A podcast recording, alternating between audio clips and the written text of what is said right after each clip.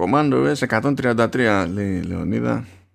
Θα το, λέω, λέω, να το πούμε στο κελί 133 ή είναι του obvious. ε, ναι, εντάξει.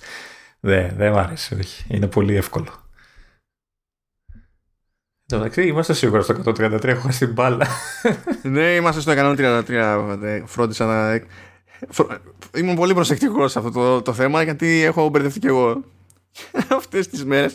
Αυτές τις μέρες γενικά είναι η φάση λίγο περίεργη γιατί λόγω του, του Αυγούστου γράφουμε με λίγο κουφό πρόγραμμα στα διάφορα podcast του, του Halftone κάνουμε κάποιες προεργασίες και τα λοιπά και έχω απανοτές ηχογραφίες, απανοτές ημέρες και έχω, έχω μπερδευτεί. Δηλαδή, να, τώρα είναι η μέρα Τετάρτη, πριν ξεκινήσουμε, μιλούσα στο τηλέφωνο και δήλωνα σίγουρος ότι είναι η μέρα Πέμπτη. Το οποίο θα έπρεπε να με αγχώνει. Διότι αν ήταν η μέρα Πέμπτη και γράφαμε σήμερα, αυτό σημαίνει ότι κάτι είχε πάει πολύ στραβά. γιατί εμείς βγαίνουμε Πέμπτη. Και ναι. Ε, ε, μου θυμίσει ε, Rockstar και συγκροτήματα που ε, μείναμε πολλές μέρες στο στούντιο δουλεύοντας την ηχογράφηση. Oh, λοιπόν. Τι λέει, η, η ησυχία επικρατεί έτσι. Νομίζω έχουμε μπει όλοι σε, σε, mode διακοπών. Δεν ξέρω, έχεις δει κάτι πολύ super, wow. Δεν. Εντάξει, δεν έχει γίνει κάποιο μπαμ. Α το πούμε έτσι. Αλλά αυτό δεν σημαίνει. Και ξέρεις, έτσι, μόλις το λέμε αυτό, την επόμενη μέρα νέα μοντέλα Mac, iPad, τα πάντα. έτσι για το καλοκαίρι. Έτσι την πατήσαμε που το, έχουμε αναγκαστικό follow-up σήμερα, τι, αλλά δεν είναι η ώρα του. την πατήσαμε για τη φάση με το, με το Safari. Λέγαμε, λέγαμε, λέγαμε, λέγαμε, λέγαμε και την επόμενη ναι. μέρα πάμε Skype Beta και αρχίζουν και αλλάζουν πράγματα. Θα, το, θα μας αφασφαλίσει αυτό. Ε, ε, έχεις αρχίσει και γίνεσαι σαν εμένα. Έτσι, μόλις αρχίζω και γκρινιάζω διορθώνονται πράγματα, τώρα γκρίνιαξες εσύ. Και διόρθωσε. Πω εγώ μετά τη διορθώθηκε. Κάτσε να έρθει η σειρά του. Τι εστί διόρθωση.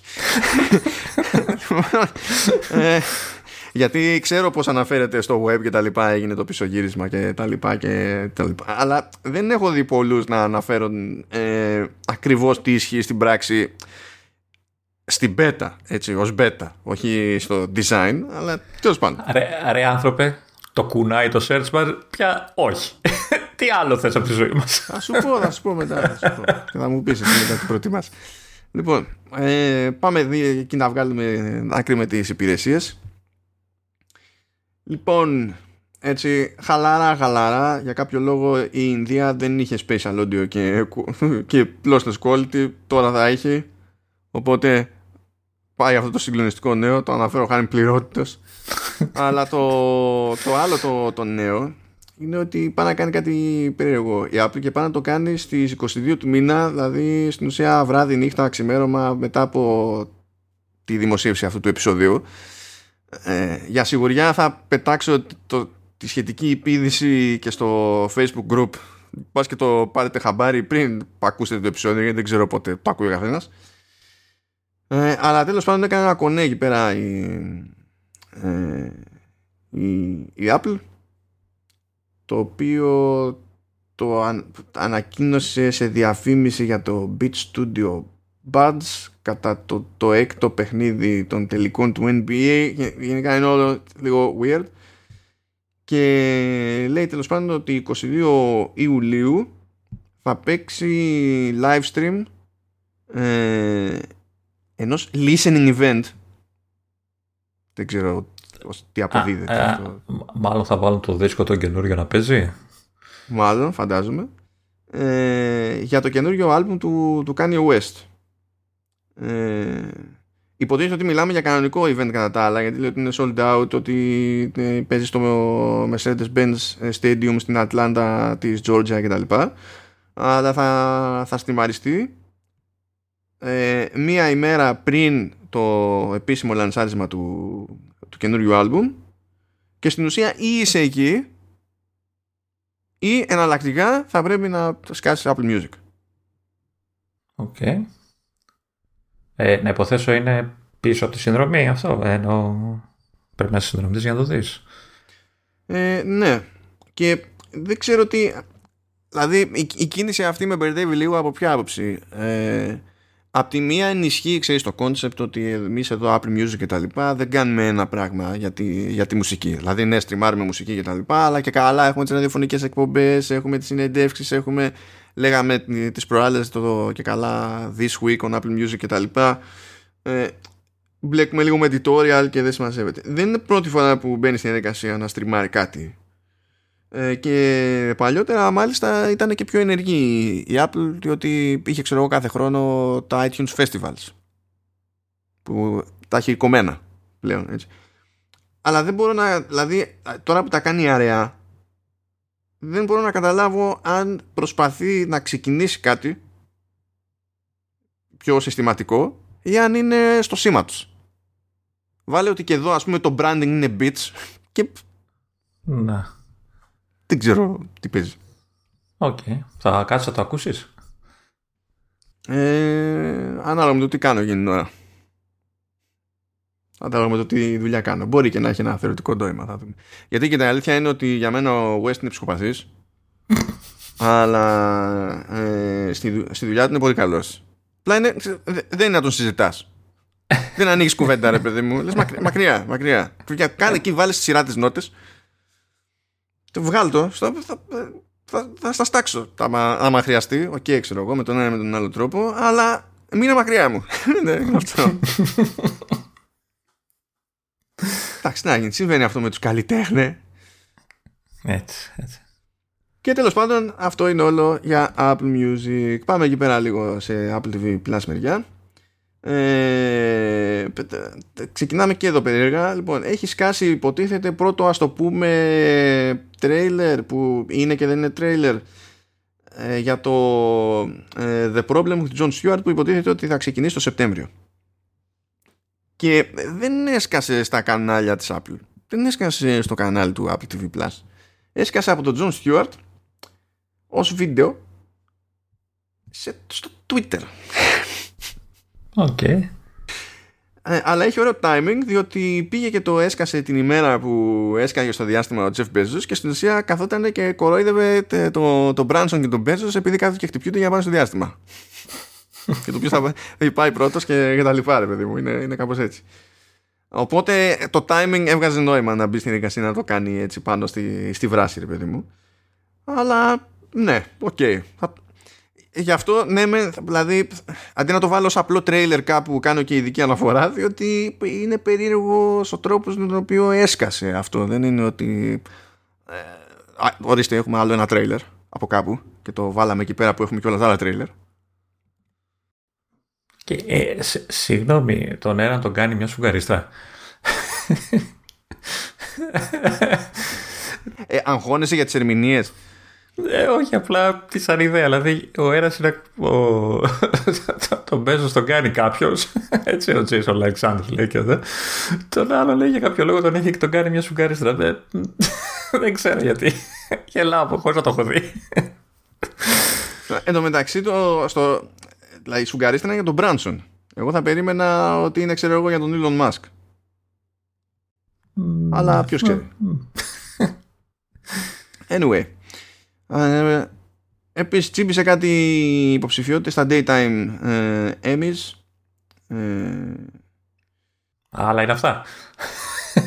Ναι, βασικά, τα βασικά όχι υποψηφιότητες, λάθος. Ε, κέρδισε Daytime Emmy. Τα Daytime Emmy και καλά, ε, σε αντίθεση με τα Vanilla, τα Emmy, ε, είναι για πιο οικογενειακό περιεχόμενο, για πιο παιδιά και τα λοιπά. Και καλά με το σκεπτικό ξέρεις ότι μέσα στη μέρα παίζεται ένα στυλ εκπομπών ενώ βράδυ είναι τα πιο δράματα, τα πιο ξέρω Να.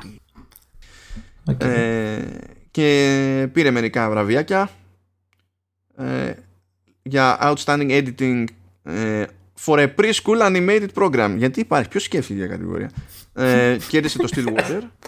Έχω την εντύπωση ότι τις κατηγορίες τις σκέφτονται μετά. Λένε θέλουμε να βραβεύσουμε αυτά τα, αυτές τις σειρές, αυτά τα, τις ταινίες και μετά λένε για πώς να το πούμε και το εξειδικεύουν. Τότε να βάλουν και Outstanding Special ε, Guest Role by MOP για να κερδίσει και το πρόμο του ε, ναι.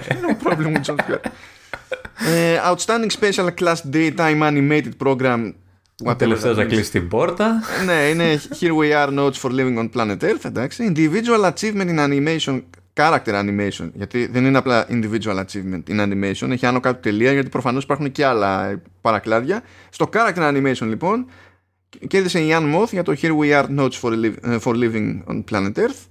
Και outstanding multiple camera editing πήρε το Helpsters. Άντε, ναι, OK. Okay. δεν ξέρω. Ναι δεν μπορώ να ξεπεράσω το, το περίεργο των κατηγοριών. Αλλά τέλος πάντων. Ναι, ναι, ναι. Ό,τι κερδίζει κανείς, καλό είναι. ε, σε εμάς ήταν outstanding podcast ε, editing, ε, speaking, radio. σε εμάς δεν έχει σημασία η κατηγορία. Αρκεί η πρώτη λέξη να είναι outstanding, αλλά να, να είναι με την άλλη έννοια. Ότι είναι, ότι είναι κάτι που εκκρεμεί. Όχι κάτι ξεχωριστό ναι. Είμαστε κολλημένοι σε λίμπο για πάντα, ξέρω εγώ. Και ας το πούμε το πιο νέο νέο στην όλη υπόθεση είναι ότι λέγεται τέλος πάντων πως η Apple πάει στη διαδικασία, ε, μπαίνει στη διαδικασία να μισθώσει χώρο στο Hollywood ε, για να το χρησιμοποιεί ο στούντιο, για να κάνει δικά της γυρίσματα. Okay. Αυτό είναι κατά μία έννοια το επόμενο βήμα των Apple Studios στο να γίνουν στούντιο στούντιο με την πιο κλασική έννοια. Και να υποθέσω θα κάνουν και tour μετά και τέτοια, έτσι. Τι tour, κάνει Apple tour. Σπάραγαλο.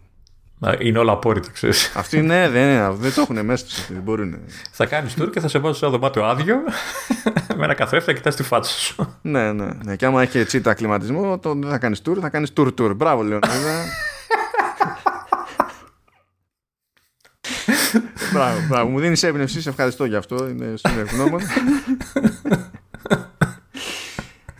Και τώρα είναι η ώρα για το Apple Arcade που ήταν μια πολύ περίεργη εβδομάδα εδώ πέρα. Γιατί πρώτον, έχουμε τρία ποχνίδια. Δεύτερον, κανένα δεν είναι Apple Original. Τρίτον, κανένα δεν είναι έκδοση Plus του στυλ. Πήραμε αυτό που προϋπήρχε, ε, του βγάλαμε χοντρικά τα analytics, τις διαφημίσεις και ό,τι να είναι ε, και του, το βαφτίσαμε Plus.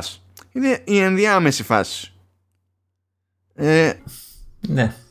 Ναι, δεν, καταλαβαίνω. δεν καταλαβαίνω. Δηλαδή, έχουμε το Angry Birds Reloaded. Το οποίο Angry Birds Reloaded στην ουσία είναι πάνω κάτω remaster του πρωτότυπου με τη διαφορά ότι έχουν μπει στοιχεία και εχθροί κτλ. που είναι μεταγενέστεροι και είναι από τις κινηματογραφικές παραγωγές που γίνανε. Αλλά κατά τα άλλα είναι φάση το default Angry Birds. Καταλαβαίνω ότι οι πίστες είναι οι ίδιες, έτσι. Δεν έχουν προσθεθεί καινούργια ε, επίπεδα. Ναι, τώρα κοίτα, δεν έπαιξα και πολύ για να δω αν κάπου έχουν βάλει κάτι έξτρα, αλλά γενικά πάνω κάτω είναι η ίδια φάση όπως έχω καταλάβει. Ε, το μόνο που έπαιξα λίγο, εντάξει, OK, okay, Angry Birds είναι έτσι. Έπαιζα πριν από 10 χρόνια. Πόσο έχουν περάσει από τότε που έγινε ο κακός χαμός με τα Angry Επειδή τώρα έχει ξεφουσκώσει λίγο σαν brand το Angry Birds, φαντάζει να είμαστε στη φάση που λέμε Angry Birds και υπάρχουν άνθρωποι στους οποίους δεν σημαίνει, για τους οποίους δεν σημαίνει τίποτα. Χαλαρά. Γιατί έχουν περάσει 10 χρόνια, έχει αλλάξει η γενιά, έτσι. Δηλαδή οι πιτσιρικάδες που έχουν τώρα smartphone, έτσι, δεν, ναι, εντάξει, τα ξέρουν από τις ταινίες, αλλά δεν ζήσανε ποτέ το, τον πυρετό του Angry Birds. Νομίζω ήταν από τα λίγα παιχνίδια που μπορεί να κάτσε και να αγόρασε και κανένα. Αλλά δεν θυμάμαι καν. Δηλαδή, πολλά βέβαια τα δίνανε και δωρεάν μετά από κάποια φάση. Ε, αλλά το, τον θυμάμαι το κακό χαμό και θυμάμαι και το ότι ήταν και είδηση, ξέρεις, κάθε καινούργια κυκλοφορία. Ε, δεν ξέρω γιατί ξαφανίστηκε μετά. Περάσαν τα χρόνια, πέρασε η φάση, ξεφούσκωσε, δεν ξέρω. Ε, οπότε αυτό ανοίγει μια πόρτα σε μια νέα γενιά παικτών, έτσι, καθότι προσφέρει και console quality graphics.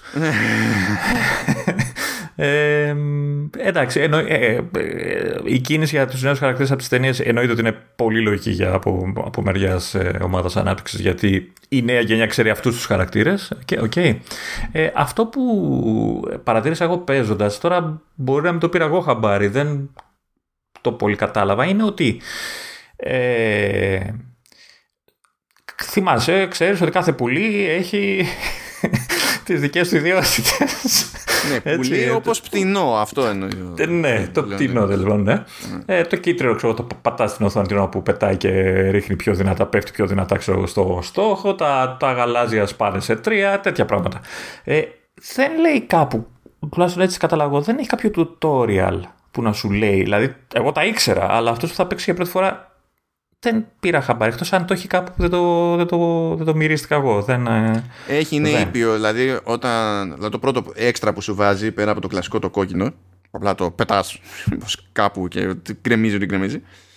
Ε, που, να, μιας και έχουμε ένα ενδεχόμενο κάποιος να μην έχει ασχοληθεί με Angry Birds, ορίστε. Να πούμε ότι και καλά είναι με βάση τη φυσική το πράγμα, εκτοξεύουμε πτηνά προς κάποιες κατασκευές από ξύλο, πάγο, μέταλλο κτλ. Και το ζήτημα είναι να τις διαλύσουμε με τρόπο τέτοιο που να πλακώνουν, καταστρέφουν να, ό,τι να είναι να διαλύονται και εχθροί που είναι μέσα σε αυτές τις κατασκευές και, και τα λοιπά. Και ανάλογα με το πώς τα πηγαίνουμε μαζεύουμε ένα κάποιο σκορ και το σκορ αυτό καθορίζει το αν έχουμε ολοκληρώσει το επίπεδο με ένα, δύο, τρία αστέρια και τα λοιπά. Ωραία, αυτή είναι η δεύτερη μου απορία. Λέει κάπου σε κάθε επίπεδο ε, κάθε αστέρι σε τι σκορ αντιστοιχεί; Όχι, όχι, δεν το λέει. Αυτό, αυτό είναι όντως το, το πας ψάχνοντας. Αλλά για, το, για τα πτηνά, τα έξτρα, επειδή το πρώτο πράγμα, το έξτρα που σου βάζει είναι το, το γαλάζιο, εκεί πέρα δεν σου λέει νομίζω αν το πατήσεις ε, sky στα τρία, αλλά σου λέει καθώς πετάει πριν βρει κάπου πάτα άλλη μία στην οθόνη. Σου λέει τι να κάνεις για να δεις τι γίνεται διαφορετικά με το άλλο πτηνό. Ναι, δεν, δεν το πάρε, δηλαδή το πρόσεξα στο κίτρινο που είναι το επόμενο πουλί που σου είχα, που δεν, εκτός αν ήταν καμιά ένδειξη που χαμπάρει εγώ δεν, αλλά μου φάνηκε ότι δεν είναι. Δηλαδή άμα δεν ήξερα τι κάνει, ναι, τέλος πάντων. Ε, εντάξει, ε, Angry Birds είναι, κλασικούρα, έτσι. δεν νομίζω ότι μπορούμε να πούμε κάτι πολύ παραπάνω. Σε όσους έχει λείψει, είναι η πρώτη η, η έκδοση, το πρώτο παιχνίδι. Ενισχυμένο, ας το πούμε. Αυτά, εντάξει. OK, okay, Rovio έχει, έχει πόσα δις downloads, δεν θυμάμαι. Έτσι. Yeah, εξακολουθώ να το έχω σε εκτίμηση πάντως, ακριβώς επειδή είναι θέμα λογικής, φυσικής κτλ. Δηλαδή για. Είναι, είναι σκάλωμα. Δεν το συζητάω, είναι σκάλωμα. Και εξακολουθεί να είναι. Και τώρα που έπαιζα, είπα: ξέρεις, Άντε να βάλω δύο πίστες να δω, ρε παιδί μου, τι είναι το Reloaded. 20 πίστες μετά. Έτσι δηλαδή. Κατά τα άλλα, είναι επειδή έχει ξεφουσκώσει το brand, βολεύεται η Rovio, διότι η Skype κάπου εκεί ξέρεις σε μια υπηρεσία όπως είναι το Apple Arcade και τρώει ένα σπρόξιμο. Απ' την άλλη, η Apple λέει: Α, χώνουμε άλλο ένα τέτοιο brand μέσα στην υπηρεσία. Είναι, είναι, είναι προφανές αλυσιβερή τώρα αυτό, ως προς τη λογική του, ρε παιδί μου. Εντάξει. Ε, αλλά ας πάμε παρακάτω, πάμε στο Altos Odyssey, The Lost City, που στην ουσία είναι το Altos Odyssey που προπήρχε, αλλά η έκδοση The Lost City είναι η φάση αυτή με μια έξτρα τοποθεσία που αντί να είναι σε πάγους ιστορίες και τα λοιπά είναι σε έρημο ε, δεν είναι κάτι που ξεκλειδώνει κάποιος. Δηλαδή είναι διαθέσιμο από το, το καλημέρα άμα είναι το, το Velocity. Τεχνικός είναι αυτό που λέμε endless runner αλλά η ουσία είναι ότι κατεβαίνουμε πλαγιές με, με σκι και τα λοιπά και τα αποφεύγουμε εμπόδια περνάμε μέσα από εμπόδια με, ε, και... με σανίδα την κατοχή ναι, σκι Sandboard κιόλας. Αμοσανίδα. Σανίδα λοιπόν. Ε, και το ζήτημα είναι να μην τσακιστούμε και τα λοιπά. Και κάθε φορά που αποφεύγουμε επιτυχημένα ένα εμπόδιο, υποτίθεται, ή κάνουμε μια φιγούρα βασικά, ε, αποφεύγοντας εμπόδια ή κάνοντα άλματα κτλ. Ε, και δεν τσακιστούμε, ε, κερδίζουμε και έξτρα ταχύτητα. Οπότε αυτό κατά μία έννοια είναι ανταμοιβή, αλλά ταυτόχρονα ανεβάζει και τη δυσκολία κτλ. Και για όποιον είναι σαν και εμένα που το βλέπει αυτό πάρα πολύ καλοφτιαγμένο, με ωραία αισθητική κτλ. Αλλά είναι το στυλ του παιχνιδιού που απλά δεν το γουστάρω για κανένα λόγο. Ε, υπάρχει και το, και το Zen Mode που στην ουσία δεν υπάρχουν stakes εκεί πέρα. Δεν θα τσακιστείς, δεν κάνεις. Απλά είναι έτσι για το, για το χαλαρό. Που είναι επίσης άλλο ένα πράγμα που δεν είναι για μένα. Απλά μπορεί να είναι για άλλον. Τσακίζεσαι, ναι. απλά ξανασηκώνεσαι. Δεν έχει κάποιο ουσιαστικό ναι, ναι. αντίκτυπο. Ε, να, να ρωτήσω μια απορία που έχω. Ε, έπαιξες καθόλου Zen, το, το είδες; Το έβαλα για 5 δευτερόλεπτα. Ωραία. Ε, Βγήκες μετά; Τι είναι σαν βγήκα; Ε, ρε παιδί μου, πατάς Zen mode, έτσι. Σε πάει σε ναι, μια οθόνη ναι. που σου λέει Zen και πάτα να ξεκινήσεις το Zen. OK, okay, παίζεις, σταματάς και ξεκινά πάλι σε αυτή την οθόνη του, του Zen mode. Από εκεί εγώ δεν κατάλαβα αν, αν υπάρχει τρόπος να γυρίσω στο κεντρικό μενού. Α, γύρισα. δεν θυμάμαι πώς βασικά. Έχει κάποιο είδους UI όμως για την περίσταση. Δεν, ε, δεν είδα τίποτα. Και πάταγα από εδώ, έκανα και slide. Έκανα, δηλαδή έκλεισα το, το παιχνίδι για να, για να γυρίσω. Δεν, δεν, είμαι εγώ πολύ χαζός και δεν το καταλαβαίνω. Ή κάτι δεν, δεν έπαιξε σωστά. Ε... Επειδή, επειδή θέτεις ένα κέριο ερώτημα, κάτσε. να, να πω ότι έχει ενδιαφέρον soundtrack, soundtrack έτσι είναι έτσι έχει, έχει τη φάση του. Ε, σαν παιχνίδι ε, είναι η φάση πέρα από αυτά που λες ότι κερδίζεις πόντους με τα tricks και αυτά είναι ότι έχεις achievements σε όλα, όπως ε, στα περισσότερα έτσι endless runners ε, που είναι αλλάζουν σε κάθε φορά που πετυχαίνεις ένα σου βάζεις κάποιο άλλο οπότε πρέπει να προσπαθείς να παίζεις ανάλογα ώστε να καταφέρεις να το εκπληρώσεις. Ε, έχει πολύ καλή φήμη όλη η σειρά αυτών των παιχνιδιών ε, είναι καλοφτιαγμένα, σίγουρα. Δεν κατάφερα να, να παίξω πάρα πολύ κι εγώ. Δεν, ε, δεν, δεν το έχω με τη σανίδα. Ε, και δεν είδα και την καινούργια περιοχή που λένε. Μα ό,τι. Ε, καλά, δεν είδες με άμμο; Ε, άμμο είδα, αλλά νομίζω ότι εγώ διάβασα ότι η καινούργια περιοχή είναι μια πόλη. Και όχι η άμμος. Η άμμος ήταν το, το default. Εγώ θυμάμαι έχω... ότι το πρωτότυπο ήταν με πάγους και τέτοια. Ε, ο, το, νομίζω είναι το άλλο άλτος αυτό που λες. Δε, δε, νομίζω, νομίζω τώρα τι να σου πω. Ε, εν τω μεταξύ δεν λένε και στο... Α, να το, να το. Καλά, λέει, λέει έχει τέσσερα biome, biomes, biomes ε, τα dunes, canyons, temples και για πρώτη φορά The Lost City. Ναι, Καλά το διάβασα. Καλά το διάβασα. Ε, γιατί το θυμάμαι εγώ μετά χιόνια. Ήταν το sequel. Που νομίζω είναι το sequel. Νομίζω είναι το sequel αυτό που λες. Ε, λοιπόν, να σου πω. Όταν είσαι στο Zen Mode έχει, έχει ένδειξη για pause. Όταν κάνεις pause λοιπόν, σου ενεργοποιεί πρώτα απ' όλα το photo mode, το οποίο επίσης είναι ωραίο. Α, και στα, στο UI που σου βγάζει για το photo mode έχει και πλήκτρο που είναι home και βγαίνεις από το Zen Mode. Τι; Α, είναι πολύ λογικό αυτό που μου λες τώρα, έτσι. Δηλαδή πρέπει να μπω στο photo mode για να βγω στο κεντρικό. Μάλιστα. Okay. Δε, αυτό, θες, ε, να, θες να μου πεις, Λεωνίδα, ότι για πρώτη φορά στη ζωή σου για να καταφέρεις να βγεις στο κεντρικό μενού παιχνιδιού πρέπει να πατήσεις το pause; Όχι. Το pause, ε, ναι, εντάξει. Αλλά δεν είναι μόνο αυτό. Είναι ότι πρέπει να πάω σε άλλο mode πρώτα. Από ό,τι καταλαβαίνω. Δηλαδή πατάς pause. Ο, δεν είναι. Όχι με το που, όχι, όχι, με το που πατάς pause μπαίνεις στο photo mode με το που το πατάς και βγάζει τρία πλήκτρα. Βγάζει το, ε, το πλήκτρο για το κλίστρο για να βγάλεις τη φωτογραφία, βγάζει το unpause και βγάζει και το home. Έχει τρία πλήκτρα. Και το ένα από τα τρία είναι το home. Το ναι. και πας, θα μπω και, θα το δω τώρα και θα σου πω. Το έκανα, δηλαδή το δοκίμασα το δω σε πραγματικό χρόνο και δεν πιστεύει. Θέλει να μπει για να το δει. Ναι, ναι, ναι, ακριβώς. Ε, Καταρχάς είναι χαζό που δεν έχει κάποιο κουμπί στο κεντρικό μενού του Zen. Δηλαδή. Γιατί έχει κεντρικό μενού το Zen; Περίμενε, περίμενε, περίμενε, γιατί θα με τρελάνεις εσύ, περίμενε. και σταματάμε το επεισόδιο για να δούμε. Πού λοιπόν. ήσουν, Λεωνίδα, τι συνέβη, τι παίζαμε, τι, τι έπαιξε; Περίμενε, περίμενε. Λοιπόν.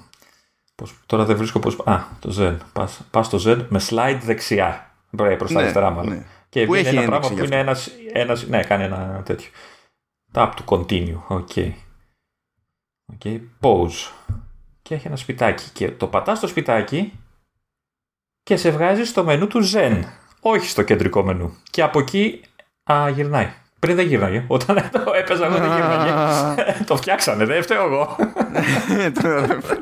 εντάξει, εντάξει. Πατ, πατ, πατ, πατ. Δεν δούλευε. Άσε με. Αλλά τέλος πάντων, ε, that's it. Δεν μιλάμε για καινούριο παιχνίδι. Απλά έχει μπει λίγο νέο περιεχόμενο. Δεν έχει αλλάξει κάτι στο ίδιο το παιχνίδι. Και από εδώ πάνε και οι άλλοι. Και ε, φτάνουμε στο. Στο καινούριο παιχνίδι. Θες να μιλήσουμε για το καινούριο παιχνίδι τώρα, έτσι; Φτάνουμε στο, δηλαδή- Doodle, στο Doodle God Universe που υποτίθεται ότι είναι καινούριο παιχνίδι. Υποτίθεται ότι είναι συγκεκριμένο παιχνίδι. Υποτίθεται ότι είναι αυτό που και καλά έχει στόχο να είναι από developer. Δεν έχω ότι είναι παιχνίδι, είναι η ερώτηση. Όχι καινούριο, όχι τίποτα. Είναι παιχνίδι, είναι η ερώτηση. Δηλαδή, ε, είναι από τα λίγα παιχνίδια που έβαλα. Ξεκίνησε και λέω αυτό που βλέπω είναι κάποιο εισαγωγικό, κάτι, κάποιο, κάποια αρρύθμιση, ξέρεις κάποιο μενού και συνέχισε να είμαι σε αυτό το πράγμα και ξαναπήγαινε σε αυτό το πράγμα και έκανα το ίδιο πράγμα. Επειδή σε βλέπω έτσι ορεξάτο, θες να το εξηγήσεις κιόλας και μετά να χωθώ εγώ για τα περαιτέρω. Γιατί κατά μία έννοια το τερμάτισα, το οποίο είναι η λύθη από μόνο του. Αλλά... Και εγώ έκατσα χθε και το έκανα κι εγώ. Α, ορίστε. Ε, είμαι στα 138 στα 138 που λέει. Ε, να το εξηγήσω. Δεν ξέρω πώς μπορώ να το εξηγήσω. Τέλος πάντων, ε, ε, υποτίθεται από ό,τι καταλαβαίνω ότι ο παίκτης είναι ο, ο δημιουργός. Έτσι καταλαβαίνω. Έχεις ένα πλανήτη ο οποίος είναι άδειος, έτσι δεν έχει τίποτα. και ουσιαστικά ο παίκτης καλείται τι να κάνει. Ε, έχει στη διάθεσή του κατηγορίες ε, τώρα υλικών, πραγμάτων. Δηλαδή έχει ξέρω εγώ κατηγορία που έχουν, έχει να κάνει σχέση με τον αέρα. Ε, έχει άλλη κατηγορία που έχει να κάνει σχέση με τη γη, με τη φωτιά. Και έχει πιο περίεργες αργότερα κατηγορίες με τεχνολογία, με κάτι άλλα περίεργα ενέργειες και τέτοια. Εργαλεία. Εργαλεία, ναι. Διάφορα. Χαρακτήρες, ανθρώπους και τέτοια πράγματα.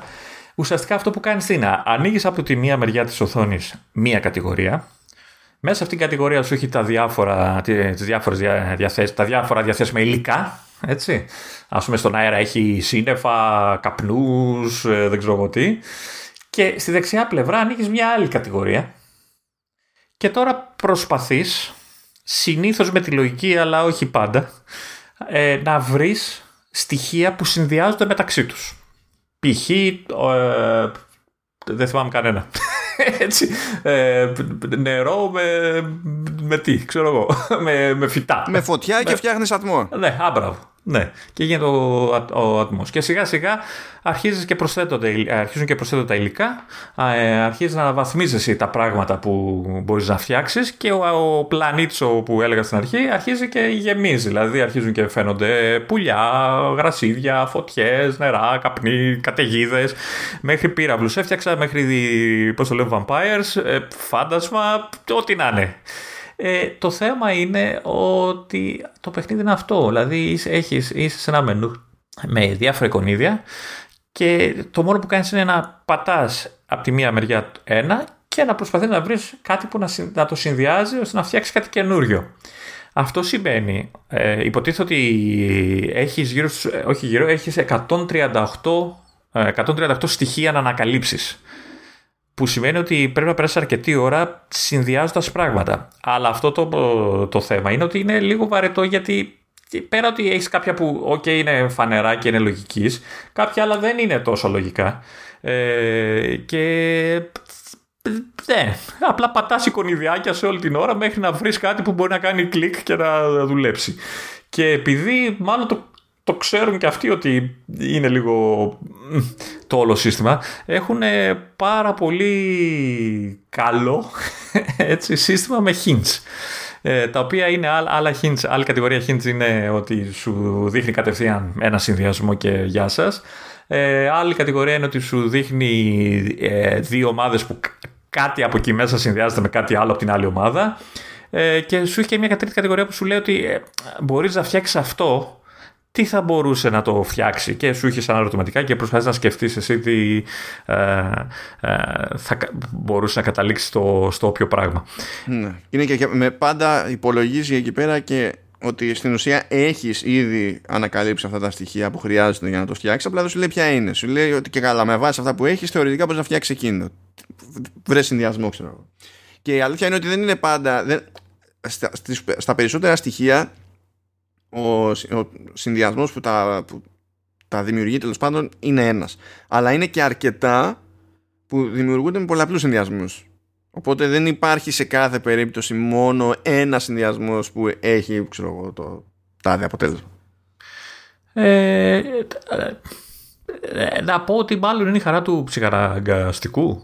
Δηλαδή πρέπει να τα βρούμε όλα. Ε, ναι. Ε, το, η άλλη, το άλλο πράγμα που κάνει εντύπωση είναι ότι υποτίθεται το παιχνίδι έχει διάφορα modes πέρα από το κεντρικό που είναι αυτό που περιγράφω ε, τα οποία δεν υπάρχουν. Δηλαδή τα λέει, είναι όλα κλειδωμένα και coming soon.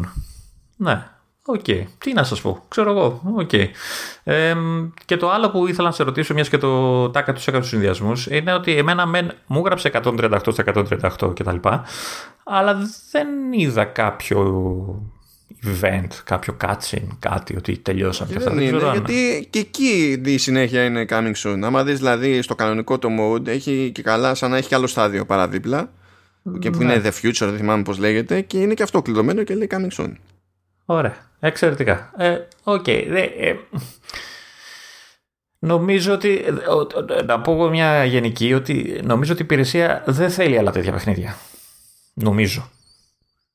Ή ξέρω εγώ, να υπάρχουν, αλλά να υπάρχουν και από τα άλλα έχουμε πει. Και από τα πιο, πιο normal. Ναι, τώρα κοίτα να σου πω, η περίπτωση του, του Doodle God που σαν brand δεν ξεκινάει τώρα έτσι. Δεν, δηλαδή δεν είναι ε, παράξενο το ότι το Doodle God ακολουθεί ένα τέτοιο μοτίβο και νομίζω ότι υπάρχει με το σκεπτικό ότι έχει μια ας το πούμε εκπαιδευτική αξία ακριβώς επειδή κάμποση ε, θα έλεγα σχετικά οι περισσότεροι πιθανοί συνδυασμοί είναι, είναι ζήτημα λογικής κτλ. Αλλά σαν, σαν ροή είναι τόσο broken που δεν χρειάζεται να σκέφτεσαι. Δηλαδή ανοίγεις δύο γκρουπ από αντικείμενα, χρησιμοποιείς σύστημα και πας. Τακ, τακ, τακ, τακ, τακ, τακ, τακ, τακ, τακ, τακ, τακ, και δημιουργούνται staff. Δεν χρειάζεται καν να προσέχει τι συμβαίνει. Και κάποια στιγμή, ρε παιδί μου, θα πέσει πάνω στο συνδυασμό. Από ένα σημείο και έπειτα το έκανα τόσο μηχανικά που ανακάλυπτα ένα καινούριο στοιχείο ε, και αμέσως, αμέσως μου διέφευγε ποιο στοιχείο ανακάλυψα. για να πάω να το πετύχω μετά ε, συνειδητά ξέρω εγώ, για να στο σημειώνει πάντως. Στο σημειώνει, στο, στο σημειώνεις, στο σημειώνει. Αλλά ε, έκανα τόσο, μα τόσο μηχανικά ας πούμε που ε, α, ακόμα και αν πήγαινα να τσεκάρω με τη σημείωση που έχει ξέχανα κατευθείαν δεν ήταν. Γιατί και πάλι έπρεπε να κάνω κύκλους σε συνδυασμούς όπως και να έχει Επίσης έχει και φίλτρο να σου κρύβει αυτά που δεν έχουν πλέον συνδυασμούς. Ναι, αυτό, δια, αυτό ευτυχώς από ένα σημείο και έπειτα το, το, το, σκάει αυτό το φίλτρο γιατί αλλιώς θα ήταν παράνοια. Δηλαδή, ε, αυτό... Έχω και άλλη ερώτηση, ας την πω. Τελείωσε τι θες να πεις. Θα... Ναι. Το, το εξτραδάκι που θέλω να πω εγώ είναι ότι τουλάχιστον άσχετα δηλαδή με το concept αυτό που δεν έχει κάποιο super duper ε, ιδιαίτερο στόχο. Ε, γιατί ακριβώς επειδή λες ότι ε, είναι χρήσιμο για ένα παιδί ας πούμε μέχρι ένα σημείο για τους λογικούς συνδυασμούς. Αλλά υπάρχουν και οι συνδυασμοί που είναι στο γάμο του Καγκιόζη οπότε εκεί δεν υπάρχει χρησιμότητα. Θεωρείται ενδεχομένως κομικό στοιχείο το ότι ναι είναι χούμορ εντάξει. Ναι.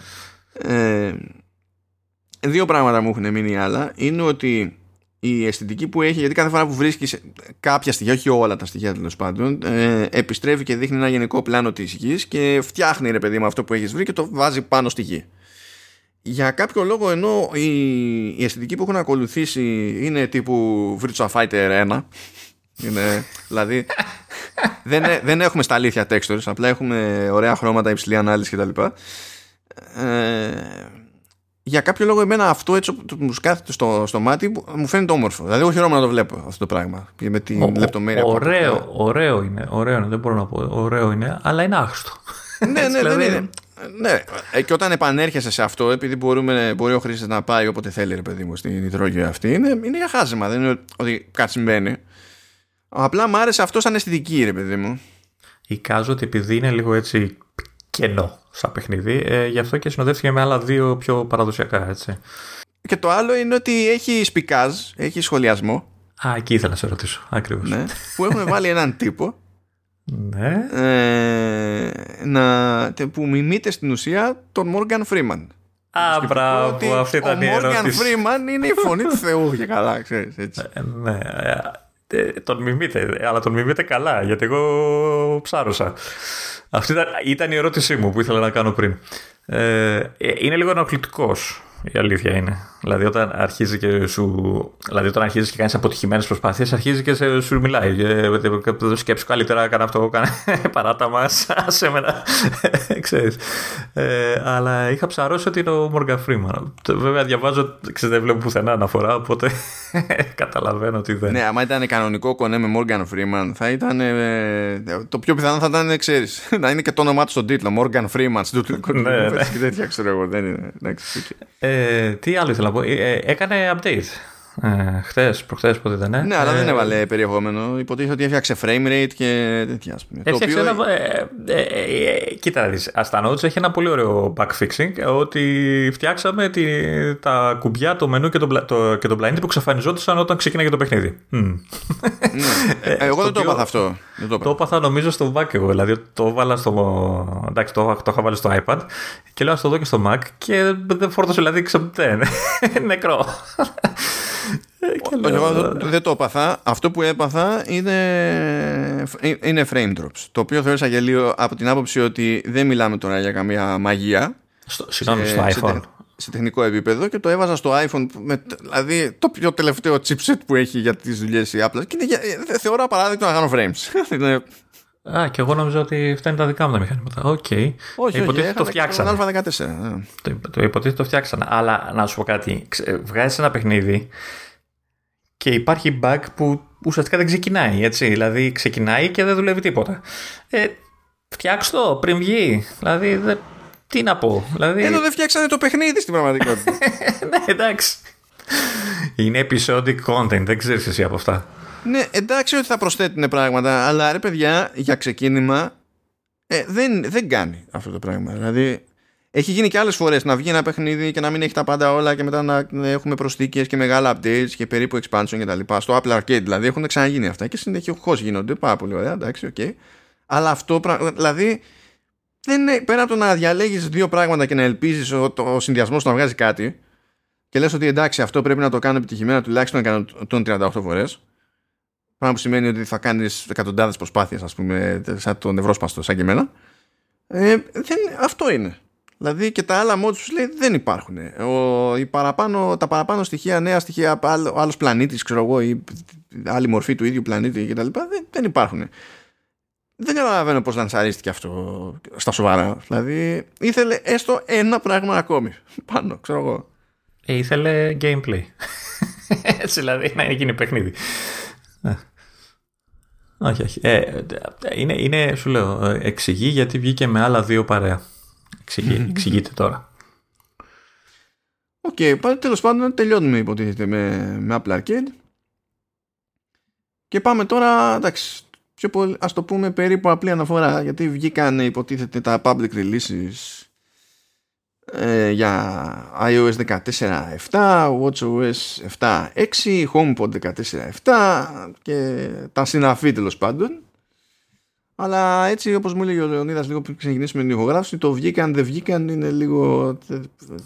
Βασικά τώρα διαβάζω ένα από τα άρθρα που έχει σημειώσει και το λέει κάτω-κάτω ότι ε, είχε, όταν έσκασαν τα update, ε, βγήκε στο κλασικό άρθρο, βγήκαν τα update ε, σε όλα τα site και τα πρώτα άρθρα μιλάγανε, επειδή αυτό γίνεται χρόνια τώρα, όταν βγαίνει το iOS, βγαίνει και η αντίστοιχη έκδοση για iPadOS.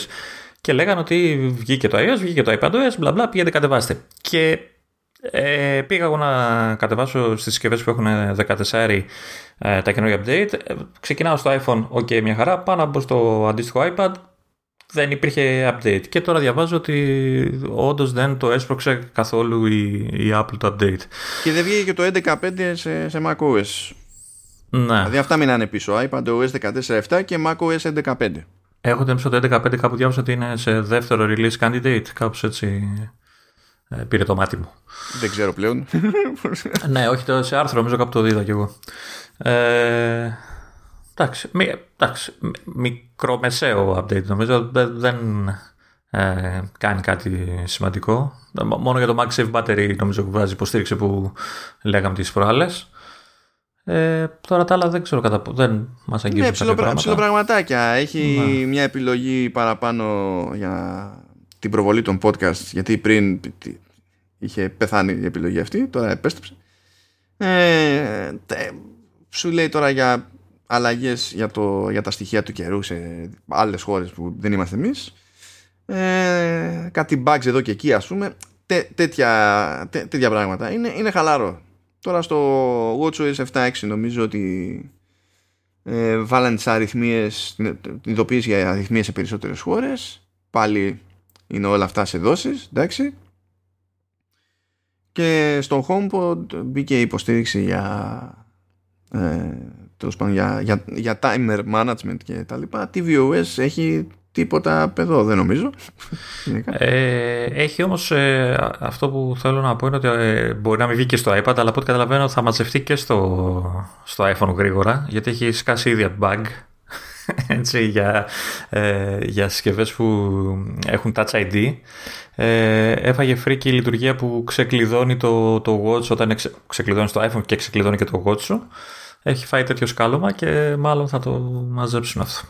Δεν νομίζω να το μαζέψουν γιατί βλέπω εδώ πέρα δήλωση της Apple που λέει ότι θα διορθωθεί με επόμενο update. Ναι, αλλά κάπου διάβαζα ότι ήδη δεν ξέρω που τα κοιτάνε οι, οι έξυπνοι δημοσιογράφοι έξω, ότι ήδη ε, παίζει στη, στην αγορά 14-7-1. Οπότε λογικά ξεστρέχουν και δεν φτάνουν και να το μαζέψουν. Αυτό ναι, ναι μα, α, αυτό το καταλαβαίνω. Αυτό υπονοείται. Δεν πιστεύω να το μαζέψουν. Αυτό δηλαδή. Άμα ήταν να το είχαν μαζέψει ήδη. Θα είναι γρήγορο turnaround πιστεύω γιατί είναι, ξέρεις, ε, φαίνεται πολύ και έχει ήδη ακουστεί, οπότε θα είναι γρήγορο το turnaround, πιστεύω. Ναι, εντάξει, OK. Okay. Ε, ε, αυτά από updates, δεν έχουμε κάτι συγκλονιστικό. Ε, δύο εξτραδάκια λίγο και αυτά είναι λίγο περίεργα. Ε, λοιπόν, Sky υποστήριξη για AirPlay 2 και HomeKit. Δεν μιλάει για TV app εδώ πέρα. Σε τηλεοράσεις Insignia Fire τι τις ξέρω. Ναι, γιατί δεν βγαίνουν αυτά εδώ πέρα, okay, αλλά σκάσανε και στο ΣΥΜΠΑ του 2020. Γενικά ε, το έβαλα αυτό τώρα εδώ επειδή δεν είναι περίεργη κίνηση, αλλά είναι, είναι στη φάση Apple που ασχολείται και με τους πιο μικρούς παίχτες πλέον. Δηλαδή θέλει να φροντίσει αυτά τα πράγματα να υποστηρίζονται παντού. Κα, καλή κίνηση είναι αυτή. Σωστή κίνηση είναι αυτή. Δηλαδή ε, Γι' γι' αυτό είναι ο μοναδικός λόγος που το έβαλα γιατί ε, σχεδόν κανένας στην Ευρώπη δεν έχει στα σοβαρά τηλεόραση το ΣΥΜΠΑ. Νομίζω ότι παίζει και ένα μπέρδεμα και ότι το branding στο ΣΥΜΠΑ σε Αμερική και Ευρώπη ε, σημαίνει άλλα πράγματα και άλλες τηλεοράσεις.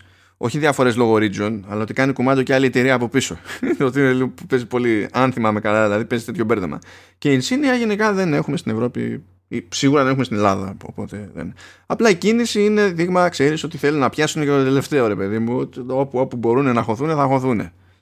Οπότε φαντάζομαι ότι ξεκινάνε κάπως έτσι και ότι είναι θέμα χρόνου ε, κάποια στιγμή να κάνουν και την έξτρα την κίνηση για το TV app, ρε παιδί μου. Και το άλλο που μου έκανε εντύπωση, αν και, και αυτό τελειώνει ψηλοσύντομα, τελειώνει ως προσθετική ενέργεια στο τέλος Ιουλίου μέχρι 31 Βλέπω σήμα της Alpha Bank. ναι, ναι. Ε, έχει γίνει κονέ μέσω Alpha Bank που, ήταν και, που έχει και υποστήριξη για Apple Pay έτσι κι αλλιώς ε, κονέ στην ουσία για την πρόθεση του Apple Pay και δεν θυμάμαι να έχει ξαναπέξει αυτό για Ελλάδα. Ναι, νομίζω και εγώ πρώτη φορά το βλέπω. Και λέει λοιπόν ότι άμα γίνουν συναλλαγές άνω των 50 ευρώ σε καταστήματα κοτσόβολος τότε σκάει επιταγή 10 ευρώ. Και αυτή νομίζω ότι πρέπει να είναι όντως η πρώτη τέτοιου τύπου προωθητική ενέργεια του στυλ. Είμαστε στην Ελλάδα, χρησιμοποιούμε Apple Pay και υπάρχει κάποιο είδους ανταμοιβή για το ότι χρησιμοποιήσαμε Apple Pay. Να. Και προφανώς μιλάμε για δωρεπιταγή κοτσόβολος. Δεν είναι ότι μπαίνει κάποια πίστοση στο Apple ID και τα λοιπά και τη χρησιμοποιούμε. Δεν δε σε χαλάει κάτι όμως. Δηλαδή, κάποια στιγμή θα πάρεις κάτι και θα γλιτώσει άλλο ένα δεκάρικο. Εντάξει. Ναι, καλά, κάποια στιγμή. Αυτό τρέχει μέχρι τέλη Ιουλίου, μέχρι 31 Ιουλίου. Ξεκίνησε στις 3 Ιουλίου. Ε, αλλά δεν είχε πέσει στην αντίληψή μου και φυσικά ενώ η ανακοίνωση τεχνικός βγήκε στις 30 Ιουνίου από, τη, από πλευράς Α ε, η, η Alpha Bank είπε ότι ας ενημερώσω τους πελάτες μου στις 15 Ιουλίου. Δεν υπήρχε κάποια βιασύνη. Σου λέει εντάξει, 15 μήνες καθυστέρηση, σιγά και τι έγινε. Τι προλαβαίνω να πάρω; Κοίταξε, να σου πω αλήθεια, εγώ θα έπαιρνα δύο plain charge kits για το Xbox. Αλλά πάει καιρός από τότε που τα στόκαρε ο Κοτσόβολος. Δεν έχουν πλέον και δεν, βρίσκω. Να σου πω δεν υπάρχουν. Ναι, και εγώ πήρα, θυμάσαι, πήρα τρίτο. Ναι, δεν ξέρω τι έχει παιχτεί. Ενώ παλιότερα έβρισκα στην αγορά, ρε παιδί μου. Δηλαδή, τώρα είναι φάση, δεν υπάρχει καν ο κωδικός να πεις ότι κάνω search και να σου πει εξαντλήθηκε μόνο με παραγγελία ή whatever. Είναι, είναι, σαν, να είναι σαν να πεθάνανε, σαν να μην υπάρχει πλέον το προϊόν. Αυτό θα με ένοιαζε και θα πιάνα οριακά το 50 ξέρω εγώ. Μετά δεν ξέρω τι θα κάνω το δεκάρικο. Α πούμε, αλλά τέλος πάντων, OK. Anyway, ε, αυτό για την ιστορία. Και τώρα ξέρεις ποια ώρα είναι. Τώρα είναι η ώρα σου. Έτσι, εγώ την προηγούμενη φορά έλεγα εγώ τα δικά μου. τώρα έχει εσύ κάποια πράγματα να μας πεις για τις βέτες. Να δούμε τι θα προλάβουμε. Αλλά πρώτα απ' όλα το, το follow-up. Σαφάρι, παιδιά, σαφάρι. Λοιπόν, πρώτα απ' όλα, αυτό που λέγαμε. Να ξεκινήσουμε με iOS μεριά. Αυτό που λέγαμε. Τι, γιατί πηγαίνει εκεί πέρα πάνω η μπάρα; γιατί με παιδεύει. Ε, και φυσικά έκανε ένα πισωγύρισμα εκεί η Apple και τώρα όταν, πας να, όταν πατάς την μπάρα που είναι στο κάτω μέρος για να γράψεις κάτι είτε URL είτε όρο αναζήτησης κτλ το πλαίσιο με το κείμενο είναι ακριβώς πάνω από το πληκτρολόγιο το οποίο βγάζει νόημα από την άποψη ότι κατά κανόνα έτσι ισχύει οπουδήποτε γράφεις στο, στο, στο iOS, δηλαδή σε μέσα της κτλ. Τα διορθώσαν όλα τα θέματα. Τι πρόβλημα έχεις, δεν καταλαβαίνω.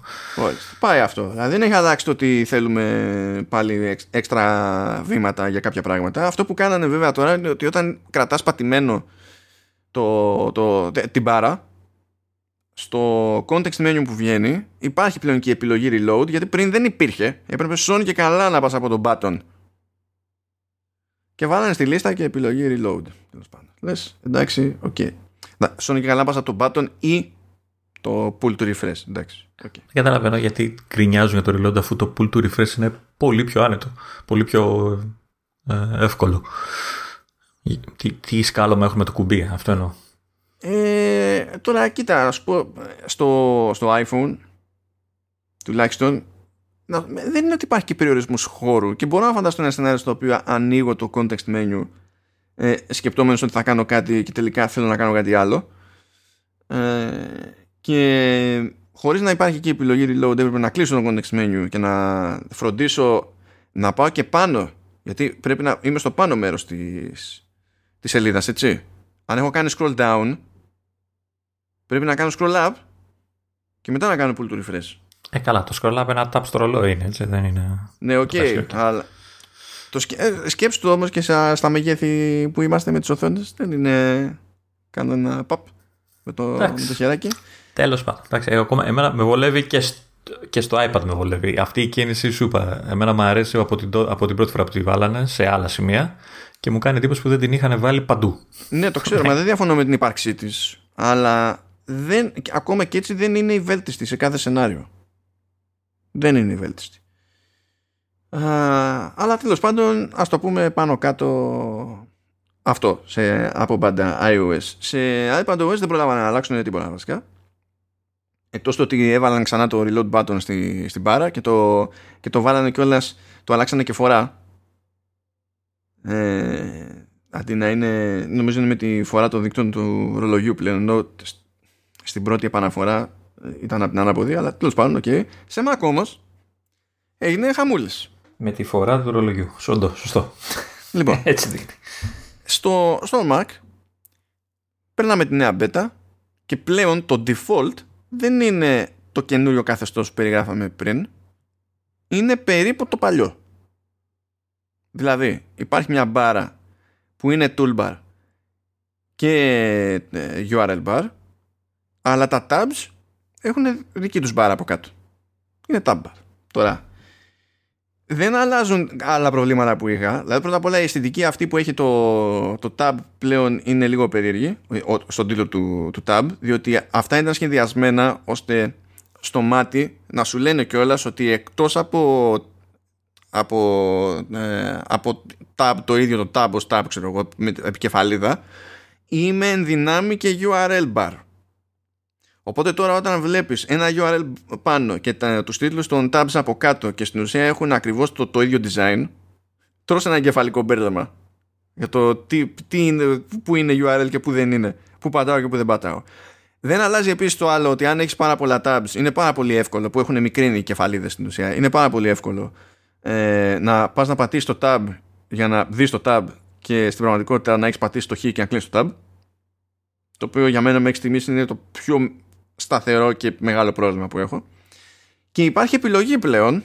στο, στο view να σου εμφανίζει αυτό που ε, τη, τη διάταξη το, το, το UI που ήταν το default στην πρώτη beta το καινούργιο δηλαδή.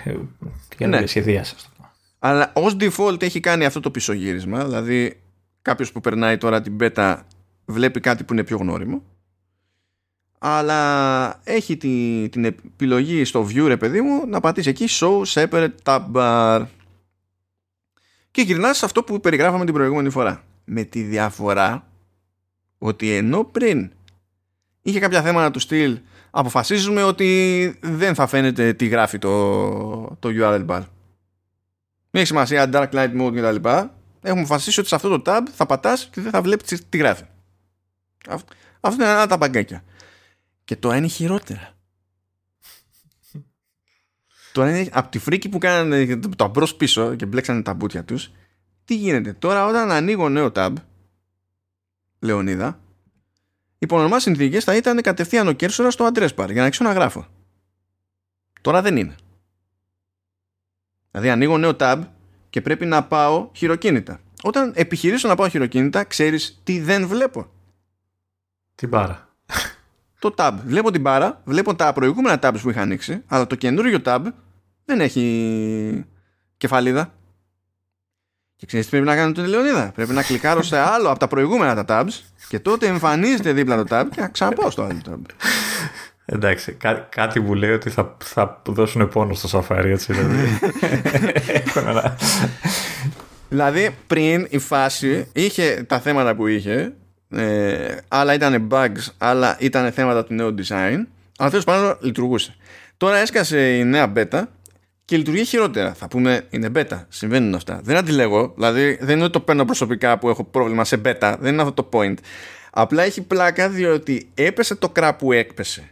Πάνε να γυρίσουν πράγματα και ε, λόγω φούριας καταλήγει όλο γιούχου. Τουλά, τουλάχιστον δεν λες ότι ακούνε και αντιδρούν. Δηλαδή άλλες φορές, ξέρεις, ακούν και αντιδρούν κάποτε. ναι, ναι, ναι. Όχι εντάξει. Ε, ναι, και υποτίθεται ότι σύμφωνα με συζητήσεις του, που είχε ο Τζον Γκρούμπερ με άτομα του, της Apple σου λέει ότι έρχονται και άλλες αλλαγές. Θα γίνουν αλλαγές και, σε, και στο iPad και τα λοιπά, αλλά δεν ξέρουμε τι σοϊ αλλαγές έτσι. Θα το μάθουμε όλο πάντα με τον δύσκολο τρόπο. Δεν είναι ότι βγαίνει η Apple και παίρνει θέση. Λογικά στο iPad, το iPad δεν θα ακολουθήσει τα, τα του Mac. Υποτίθεται πως ναι. Υποτίθεται ότι το Safari είναι ο ίδιος πια και τέτοια. Ναι, ναι απλά εκεί υποτί... δεν προλάβανε. Δηλαδή γι' αυτό στη νέα beta δεν είχαν καν αλλαγές, νομίζω. Να, να κάνω κι εγώ ένα μικρό follow-up γενικότερο όμως. Εκτός αν δεν έχει τελειώσει με το Safari. Ε, βέβαια, Όχι, έχω τελειώσει με το Safari, δεν έχω κάτι άλλο να πω. Ήθελα να περιγράψω την κομμωδία. Δεν θυμάμαι το, το είπα ότι όταν έβαλα την πρώτη πέτα στο iPad ε, κατέρευσε το σύμπαν έτσι. Νομίζω τα λέγαμε που δυσκολεύτηκε πολύ να μπει η, το, η έκδοση πρώτη της ε, beta. Έκανε πόσα restart για να μπει και μετά παρουσίαζε το iPad ε, προβληματάκια σε βασικά επίπεδα. Δηλαδή τα animation, ξέρεις, φρικάρανε, είχε πολλά κολλήματα, είχε διάφορα τέλος πάντων θέματα. Με τη δεύτερη beta έχουν ισιώσει πλήρως το animation ε, και ε, σου δίνει και την αίσθηση ότι είναι πολύ πιο σταθερή σαν έκδοση. Ε, δεν ξέρω αν θα αλλάξει κάτι, αλλά ε, ε, και μπήκε και πιο εύκολα, δηλαδή κανονικά μπήκε και παίζει καλά. Ενώ η πρώτη beta με ανησύχησε. Το μόνο που έχω παρατηρήσει είναι ότι και στις δύο εκδόσεις ε, και στην πιο απλή κίνηση και, εντάξει δεν μιλάω για παιχνίδι αλλά και σε πιο απλές ε, εργασίες ε, παίρνει φωτιά το μηχάνημα το οποίο δεν ξέρω αν είναι πια λόγω, ξέρεις, ο επεξεργαστής πια προσπαθεί και πίζει ε, ή είναι θέμα της beta γενικότερα, αλλά παίρνει φωτιά και, και στα παιχνίδια το καταλαβαίνω ε, και σε, σε πιο normal φάση και σε άσχητες φάσεις το πιάνεις και είναι ζεστό ας πούμε. Είναι συνδυασμός των δύο πιστεύω. Δηλαδή σε πρώτη φάση όταν βγήκε, βγήκαν οι πρώτες beta ε, ο καημός της εταιρείας σίγουρα δεν ήταν τόσο το πόσο τρέχει τόσο, τόσο παλαιότερο hardware και όσο προχωράνε βλέπεις ότι κάνουν optimize. Που είναι και η κλασική ιστορία πάντα με τα, όχι μόνο σε θέματα απόδοσης αλλά και σε θέματα κατανάλωσης. Πάντα δηλαδή ξεκινάμε με χειρότερη κατανάλωση σε beta και σιγά σιγά ισιώνουν. Σιγά σιγά ισιώνουν. Με ξέρεις το να είναι κάποιο bug που να τους έχει φύγει τελείως και να δημιουργεί πρόβλημα. Που ακόμα και τότε έχει συμβεί στο παρελθόν να, να μπαγκάρει η κατανάλωση σε κάποια μοντέλα και να μην μπαγκάρει σε άλλα μοντέλα Δηλαδή, ακόμα και αυτό δεν είναι πάντα ξέρεις, ένα ζήτημα το οποίο εκδηλώνεται οριζοντίως και επηρεάζει με τη μία τους πάντες. Είναι λίγο σχετικό. Πάντως ε, το, το, το, αναφέρω περισσότερο γιατί εντυπωσιάστηκα από τη διαφορά στην αίσθηση, έτσι, στη γενικότερη αίσθηση. Ε, ας πούμε τα quick notes ε, το, το άνοιγες ε, έπαιζες λίγο ή δεν έκανες τίποτα και του έλεγε delete, ε, μία στις δύο φρίζαρε. Δηλαδή δεν, ε, κόλλαγε στην οθόνη μπροστά και δεν, δεν κουνιόταν φίλο. Ε, τώρα μια δύο φορές που το έκανα ήταν ok, αλλά, αλλά και μόνο τα animation που παίζουν ομαλά έχει μεγάλη διαφορά σαν αίσθηση. Τώρα θα δείξει. Μπορεί στην τρίτη να λιώσει το μηχάνημα, δεν ξέρω. Για να καταλάβετε τώρα ότι κάποια, μπορεί να έχουμε κάποιες ανησυχίες, κάποια προβλήματα, κάποιο, κάποιες δυσκολίες πάνω στο, στο beta testing και τα λοιπά, που είναι προβλέψιμα και τα λοιπά και τα λοιπά. Μπορεί να γκρινιάζουμε, να μας ενοχλούν διάφορα πράγματα, να αναρωτιόμαστε αν είναι όντως παιχνίδι το Doodle God και τα λοιπά. Αλλά επειδή πάντα υπάρχει τρόπος να διαπιστώσουμε ότι υπάρχουν χειρότερα πράγματα εκεί έξω, πάντα υπάρχουν χειρότερα πράγματα εκεί έξω, θέλω να σου πω ότι μου ήρθε ένα newsletter από Domino's Pizza, τώρα που μιλούσαμε, δεν μας ενδιαφέρει, ρε άνθρωπε, δεν μας ενδιαφέρει. Ε, όχι, θα σε ενδιαφέρει τώρα, γιατί θα πονέσει, κατάλαβες. Λοιπόν, ε, ε, και έχει ένα, μια προσφορά. Δεν έχει σημασία ποια είναι η προσφορά. Θα σου πω όμως το... την επικοινωνία. Δηλαδή το καλοκαίρι έγινε ακόμη καλύτερο από σου εμπειρικά. Καλύτερο κέρι. Θαυμαστικό. Παιδιά, έχουμε πει, έχουμε πει ότι κάποια πράγματα στη ζωή κακώς πληρώνονται. κακώς πληρώνονται. Μα ένα θαυμαστικό μόνο. Τρία ήθελε. Ξέρεις, νομίζω ότι το έχουν καλύψει αυτό το κενό επειδή στο, στο εικαστικό εκεί που έχει το, το γιώτα και το θαυμαστικό από πίσω έχει ένα σκιτσάκι, ένα σχεδιάκι ήλιου και κάνει blink ο ήλιος, αναβοσβήνει. Σου λέει εντάξει, ξέρω εγώ. Ωραία. Αυτό είναι το διάλειμμα του... της εκπομπής. Νομίζω ότι αυτός είναι ο τίτλος εκπομπής. Είναι η ίδια αυτή η λέξη που δικαιούται να είναι τίτλος εκπομπής. Αλλά αυτή είναι η σωστή χρήση αυτής της λέξης. Έχουμε εκπαιδεύσει το κοινό μας ότι έχουμε ηλίθιους τίτλους στις εκπομπές. Ναι, και βάζεις κάτι ηλίθιο να λειτουργήσει. Ορίστε. Φοβάμαι μη ζητήσουν δικαιώματα. Μη ζητήσουν δικαιώματα. Mm. Φαντάζεσαι να μου το θράσο να το έχουν καταχωρήσει αυτό το πράγμα. Δεν ξέρω, πρέπει να σου πω να έκλειψε την ιδέα, ρε παιδί μου. Εκεί θα, πω, εκεί θα πω πάρα πολύ ωραία, κανένα πρόβλημα, το αλλάζω. Πρώτα απ' όλα το έχω βάλει για, ε, για, για, σχολιασμό, ε, για σχολιασμό. Είναι δηλαδή ε, fair use και τα λοιπά. Αλλά αν διαφωνείτε, τι να πω χαλάλι, κάνατε τον κόπο και κατοχυρώσατε τέτοια ιδέα για, για το level της βλακείας και μόνο, ναι, θα πάρω πίσω τον τίτλο του επεισόδιο. Δηλαδή, γιατί, γιατί, ναι, αξίζει, άμα έχετε βαρέσει τέτοιο level. Λοιπόν, σούπερ διαγωνισμός για τους φίλους του podcast. Μαντέψτε ποια εταιρεία δεν θα βάλει ποτέ διαφήμιση στο podcast Μετά από όλα αυτά που λέει ο κύριος από εκεί. Να σου πω κάτι. Ε, ε, αν είναι να, να πείσουν άνθρωπο ότι έχουν χιούμορ, τώρα πρέπει να βάλουν ε, διαφήμιση στο podcast. Μετά από αυτό. Ναι. Okay. έτσι δείχνεις ότι έχεις χιούμορ. αλλά, αλλά ελληνικό PR. Δεν υπάρχει χιούμορ. δηλαδή ξεκινάμε με αυτό σαν απλή παραδοχή. Έλα, πάμε στα δικά μας τώρα, έλα. ναι, ναι, ναι, πάμε στα δικά μας. λοιπόν, έχουμε. Ε, θέλω να πιάσω λίγο θεματάκια με AirPods Pro και τα συναφή. Γιατί έχουν ενεργοποιηθεί κάποια πράγματα στην beta, δεν έχουν ενεργοποιηθεί κάποια πράγματα στην beta. Έχω δοκιμάσει ό,τι έχω προλάβει να δοκιμάσω. Και... και για το AirPods νομίζω κάπου τώρα σήμερα έσκασε και κάποιο update. Δεν ξέρω αν το προλάβει να το κάνεις. Ε, ναι, ο, όχι ακριβώς. Βασικά αυτό που αλλάζει ε, είναι ότι οι developers πλέον έχουν πρόσβαση σε beta firmware για τα AirPods αλλά αυτό δεν σκάει σε public ah, okay. ε, και αυτό γενικά μου δημιουργεί κάποιες τρύπες διότι λειτουργούν κάποια πράγματα σε iOS 15 και τα λοιπά ε, δεν λειτουργούν ιδανικά και δεν ξέρω τι κρέμεται από το firmware γιατί το firmware που έχω στα AirPods Pro είναι firmware που δεν είναι στημένο τεχνικός για αυτές τις δουλειές αλλά ξεκάθαρα μιλάμε και για πράγματα στα οποία έχει συμμετοχή το τηλέφωνο διότι αν δεν είχε καμία συμμετοχή το τηλέφωνο τότε δεν θα μπορούσα να δοκιμάσω ούτε αυτά που δοκίμασα OK okay. Είναι πες λίγο τώρα... Ωραία, πες μας αυτά που παίζουν, που λειτουργούν, τι, τι γίνεται. Ωραία, λοιπόν, υποτίθεται ότι αυτή τη στιγμή σε FaceTime audio calls και FaceTime video calls έχουμε το περιθώριο να διαλέξουμε πέρα από την κλασική λειτουργία παιδί μου, των AirPods Pro ή AirPods Max να διαλέξουμε voice isolation ε, Πώς το λέει το, το άλλο το ρημάδι. Έχω ξεχάσει γιατί μέσα σε όλα δεν λειτουργεί. Έχει και μια επιλογή και καλά για να ακούμε ακόμη περισσότερο από τριγύρω. Να κόβει λιγότερο ambience. Δηλαδή για τις περιπτώσεις που θέλουμε ο άλλος να ακούσει τι γίνεται τριγύρω. Ναι. Ε, αυτό δεν λειτουργεί πουθενά καθόλου. Ε, το, το voice isolation λειτουργεί μόνο με FaceTime αυτή τη στιγμή το οποίο είναι λογικό γιατί η Apple έχει πει ότι θα σκάσει API οπότε θα μπορεί να υποστηριχθεί και από άλλες εφαρμογές αλλά δεν είναι έτοιμο το API και, και έτοιμο να ήταν νομίζω ότι θα, οι εφαρμογές οι άλλες πρέπει να περιμένουν την επίσημη την public έκδοση τέλος πάντων του Ναι μπορούν να κάνουν δοκιμές αυτή τη στιγμή αλλά δεν μπορούν να κάνουν submit ε, κάτι στο App Store για να για public ε, release που να περιλαμβάνει κάτι τέτοιο. Δηλαδή μπορεί να σε βάλει να δοκιμάσει πράγματα μόνο μέσω test flight. Ε, Συνήθως είναι πιο κοντά στο. είναι καμιά εβδομάδα, 10 μέρες πριν το λανσάρισμα του νέου λειτουργικού που λέει στους developers ότι τώρα μπορεί να κάνετε submit ε, εφαρμογές που να είναι για, για iOS 15 ξέρω εγώ, ή ό,τι καινούργιο σε κάθε περίπτωση ανάλογα με την πλατφόρμα. Αυτό λοιπόν που είχα το περιθώριο να δοκιμάσω ήταν το voice isolation. Αυτό τι υποτίθεται ότι κάνει, μόλις τον ενεργοποιείς, υποτίθεται ότι κόβει κι άλλο ε, ήχο από το περιβάλλον με στόχο να δίνει προτεραιότητα στη, στη φωνή.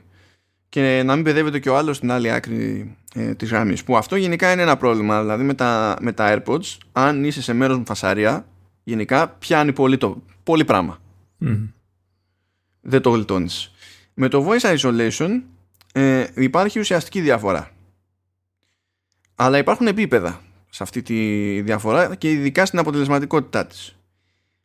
Από, σε διάφορες δοκιμές από, είδα ότι από ένα επίπεδο ε, θορύβου στο περιβάλλον και πάνω γίνεται τόσο επιθετική αντίδραση του συστήματος αυτού που καταλήγει στην ουσία να κάνει ζημιά και στη, και στη φωνή σου.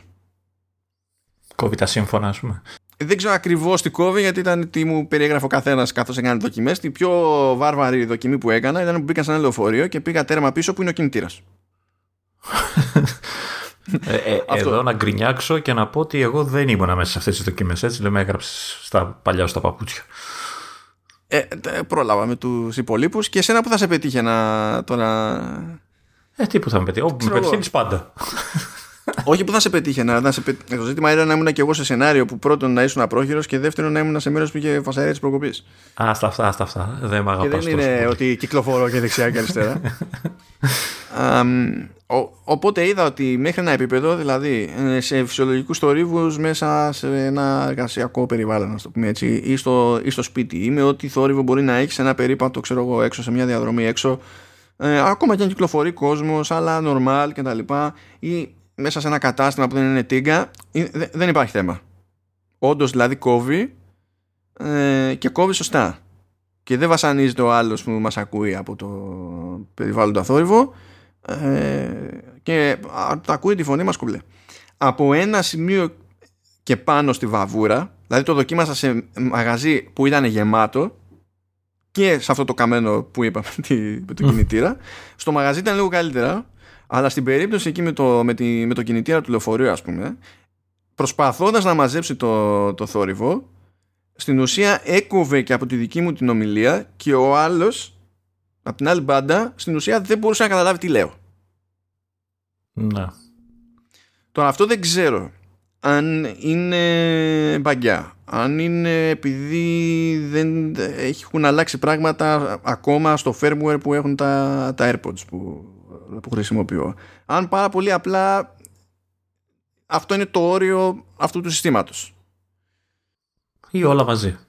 Ε, ναι, βασικά η αλήθεια είναι ότι θα ήθελα το εξής. Αν υπάρχει κάποιο τέτοιο όριο το οποίο είναι απροσπέλαστο, θα ήθελα να αρχίσει να λειτουργεί λίγο πιο έξυπνα το σύστημα αυτό, ώστε να μην χρειάζεται να τον πενοβγάζω χειροκίνητα σε ένα τέτοιο ενδεχόμενο. Δηλαδή από ένα σημείο και έπειτα που ξέρει ότι δεν μπορεί, ε, να σταματάει να προσπαθεί.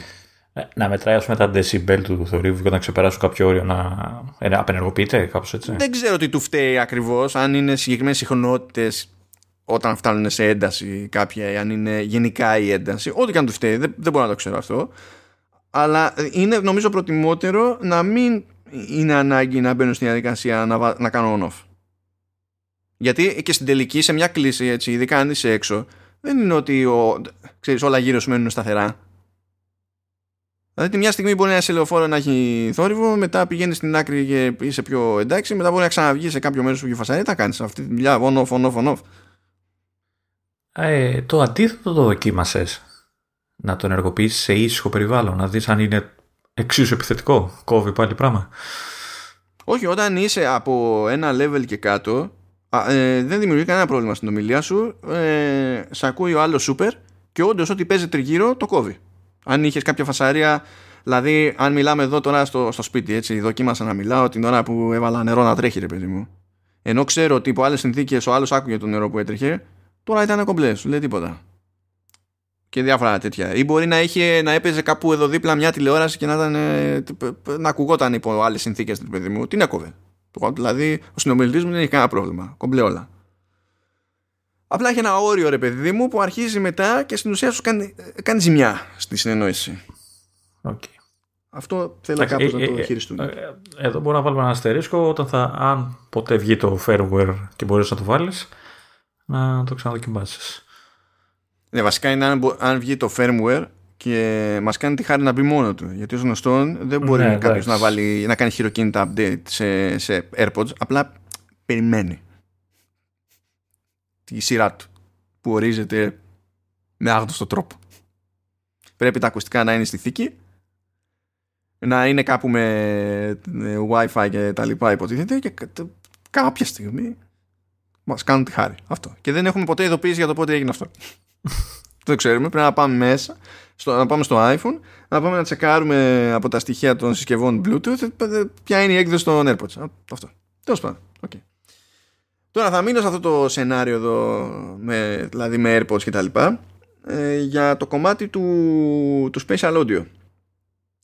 Γιατί υποτίθεται ότι έχει τάξει η Apple ε, Spatial Audio με head tracking στη μουσική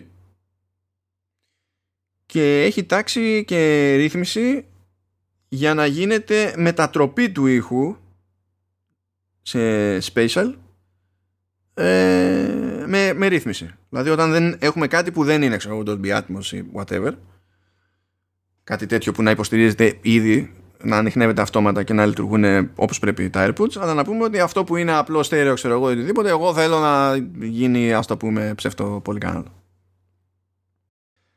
Στην ουσία είναι ένας διακόπτης ακόμη ε, από το widget που υπάρχει στο control, στο control center και τα λοιπά πηγαίνει παπ και έχει επιλογή specialize audio τι γίνεται, είναι το ίδιο πλήκτρο που ε, πατάμε συνήθως για να πούμε ότι ξέρω εγώ θέλω transparency ή βάλτο off ε, ή θέλω noise cancellation κτλ.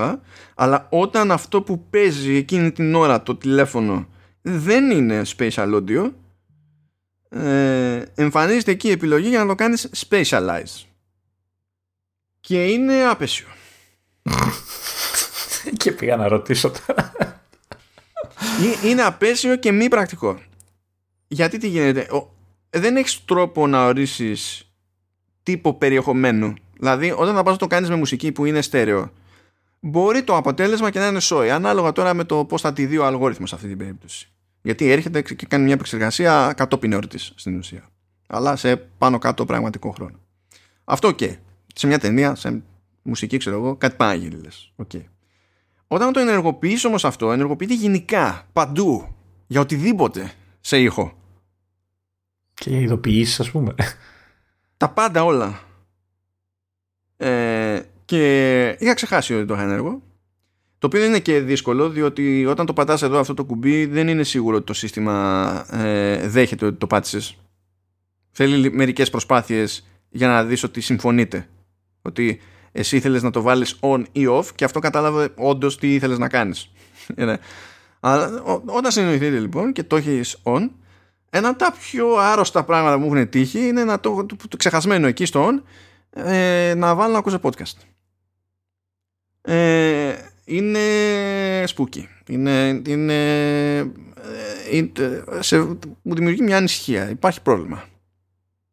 Γιατί δεν είναι στημένο αυτό το πράγμα καθόλου, καθόλου για τέτοιου είδους περιεχόμενο. Είναι όλο λάθος αυτό που ακούω. Ε, δηλαδή σκέψου Λεωνίδα ότι ακούς και όλα τα podcast γενικά η πλειοψηφία τους τουλάχιστον ειδικά με εκπομπές λόγου κτλ είναι μονοφωνικά. Ναι. Και προφανώς δεν ξέρει το πράγμα και τι να κάνει ακριβώς. Δίνει ένα θόλο, ξέρεις, σαν να υπάρχει βάθος και να σου μιλάει κάποιος από βάθος. Λες, γιατί να με νιάξεις εκπομπή λόγω να μιλάει κάποιος από βάθος; Δεν υπάρχει καμία λογική. Αλλά είναι και λίγο αναποφάσιστο. Δηλαδή, ο ίδιος συνομιλητής τον ακούς λίγο σαν ξέρεις, πιο μακριά σου, αλλά από τα αριστερά, και μετά αλλάζει γνώμη και αρχίζει να ακούς από τα δεξιά. Του στυλ, μην ακίνητος. Φίλε, τα γίνει. Μπορεί να μετακινείται αυτός και να μην το ξέρεις. Ναι, ναι, ναι. αυτό ακριβώς παίζει. και πάλι αν ήταν κάτι που ένιωθε ότι ε, ωραία το έχω στον αλλά αυτό σημαίνει ότι πρέπει να λειτουργεί με κάποιες κατηγορίες περιεχομένου και να αγνοεί άλλες μπορεί να είχε μια ελπίδα τώρα για μένα επειδή το κάνει παντού και πάντα και τις μισές φορές είναι από άχρηστο έως ε, ε, προβληματικό ρε παιδί μου το, το αποτέλεσμα. Είναι άλλη μια περίπτωση που αν πεις ότι εγώ θα προσπαθήσω να το χρησιμοποιώ συστηματικά θα φτάσεις σε ένα σημείο που θα κάνεις on off, on off, on off, on off, on off. Και δεν βλέπω δηλαδή το δέλεαρ στο, στο όλο concept. Αυτό. Καταλαβαίνω γιατί υπάρχει αυτή σαν επιλογή αλλά όσο έχει δεν θα πω στη διαδικασία να τη χρησιμοποιώ γιατί δεν θέλω να έχω άλλο ένα πράγμα που να πειράζω κάτι και λίγο. Και στην τελική μου δημιουργεί και άλλη αμφιβολία. Ε, γιατί όταν βάζω μουσική που είναι ξέρω εγώ Dolby Atmos ή βάζω κάποιο περιεχόμενο Apple TV Plus που είναι με Dolby Atmos η ένδειξη που έχει το κουμπί αυτό είναι πάλι ότι το Spatialize Audio είναι on. Και λέω εγώ τώρα αυτό που ακούω ποιο είναι; Είναι το Atmos ή είναι αυτό που κάνει ο μηχανισμός αυτός τεχνητά after the fact; Ακούω δηλαδή το πρωτότυπο ή όχι; Δεν ξέρω με βάση δηλαδή το visual feedback που έχει πέρα δεν ξέρω τι γίνεται Okay. Είναι ένα θεματάκι. Όσο για, τη, για το head tracking στη μουσική, αυτό λειτουργεί στην beta. Λειτουργεί από την πρώτη beta. Και δεν έτυχε να το πετύχω κάπου να το διαβάσω, γιατί μάλλον κανένας δεν αναρωτήθηκε. δεν δοκίμασε. Αλλά δεν μπήκα κι εγώ γυρεύοντας. Ε, είχα βάλει μουσική, είχα βάλει τα AirPods Pro. Ήξερα ότι αυτό που άκουγα δεν ήταν ε, κάτι ξέρω εγώ, ιδιαίτερο. Και έτσι όπως έχω παρατημένο το τηλέφωνο, γυρνάω το κεφάλι μου να κοιτάξω κάπου αλλού. Και συνειδητοποιώ ότι μετακινείται η φωνή. Και λέω, what? Και, αρχίζω και δοκιμάζω τη θεωρία μου. Λέω, αυτό το κάνανε στο mastering, ας πούμε, και απλά έτυχε την ώρα που γύρισα εγώ και ξέρεις, ναι. άκουσα από αλλού τη φωνή και να λοιπά, ή όχι. Και άρχισα να κάνω σαν τον ευρώσπαστο αριστερά-δεξιά. Και είδα ότι όντως μετακινείται η κατεύθυνση από την οποία έρχεται η φωνή, ρε παιδί μου. Αλλά αυτό που είδα, γιατί όταν είχαμε κάνει προηγούμενη αναφορά, τότε που λέγαμε για τα της WWDC, ε, είχα μια απορία, δηλαδή τι νόημα έχει αυτό στη μουσική, αν είναι να γυρνάω το κεφάλι μου και να παίζει μονίμως το από πού έρχεται η μουσική γενικά, ρε παιδί μου. Αλλά από ό,τι είδα, τουλάχιστον στην πέτα δεν λειτουργεί έτσι. Αυτό που αλλάζει περισσότερο είναι η, η, η προέλευση της φωνής και όχι τόσο της μουσικής. Ναι. Με το σκεπτικό ότι είναι πιο λογικό η μουσική να ακούγεται κατά βάση μία ή άλλη όπως θα γινόταν αν, αν έπαιζαν σε ένα, σε, ξέρεις, μουσική σε ένα χώρο ξέρω εγώ αλλά αν έχεις ένα τραγουδιστή ξέρω εγώ εκεί να παίζει λίγο άλλο ρόλο το αν στρίβεις ή όχι που αυτό πάλι με το σκεπτικό βέβαια όχι το πραγματικά ρεαλιστικό που ε, είναι κάπου ένα, ένα μουσικό σύνολο ή ένα συγκρότημα και παίζει με ενίσχυση κτλ. Γιατί και η φωνή περνάει από ενίσχυση. Οπότε πάει περίπατο αυτή η θεωρία. Πιο πολύ νομίζω προσπαθούν να το σκεφτούν σαν να είναι κάτι που θα συνέβαινε έτσι και το παίξιμο ήταν οργανικό. Δηλαδή είσαι σε ένα μέρος και βγάζει ο άλλος την κιθάρα του ή ό,τι να είναι, παίζει ό,τι να είναι και είναι και κάποιος στο ρόλο τραγουδιστή χωρίς ενίσχυση, χωρίς τίποτα. Είναι σαν να το έχουν μοιράσει λίγο περίεργα αυτό για να μην σου φαίνεται κουφό στην πράξη. Δεν ξέρω αν θα, με, θα, θα συνήθιζα κάτι τέτοιο στη μουσική. Έτσι. Είχα το φόβο αυτό, νομίζω ότι δεν μου δημιουργεί πρόβλημα. Δεν, δεν λέω ότι θα το προτιμήσει ο καθένας αυτό το πράγμα, αλλά εγώ το φοβόμουν, όπως το φοβάσαι και εσύ για τον ίδιο λόγο βασικά.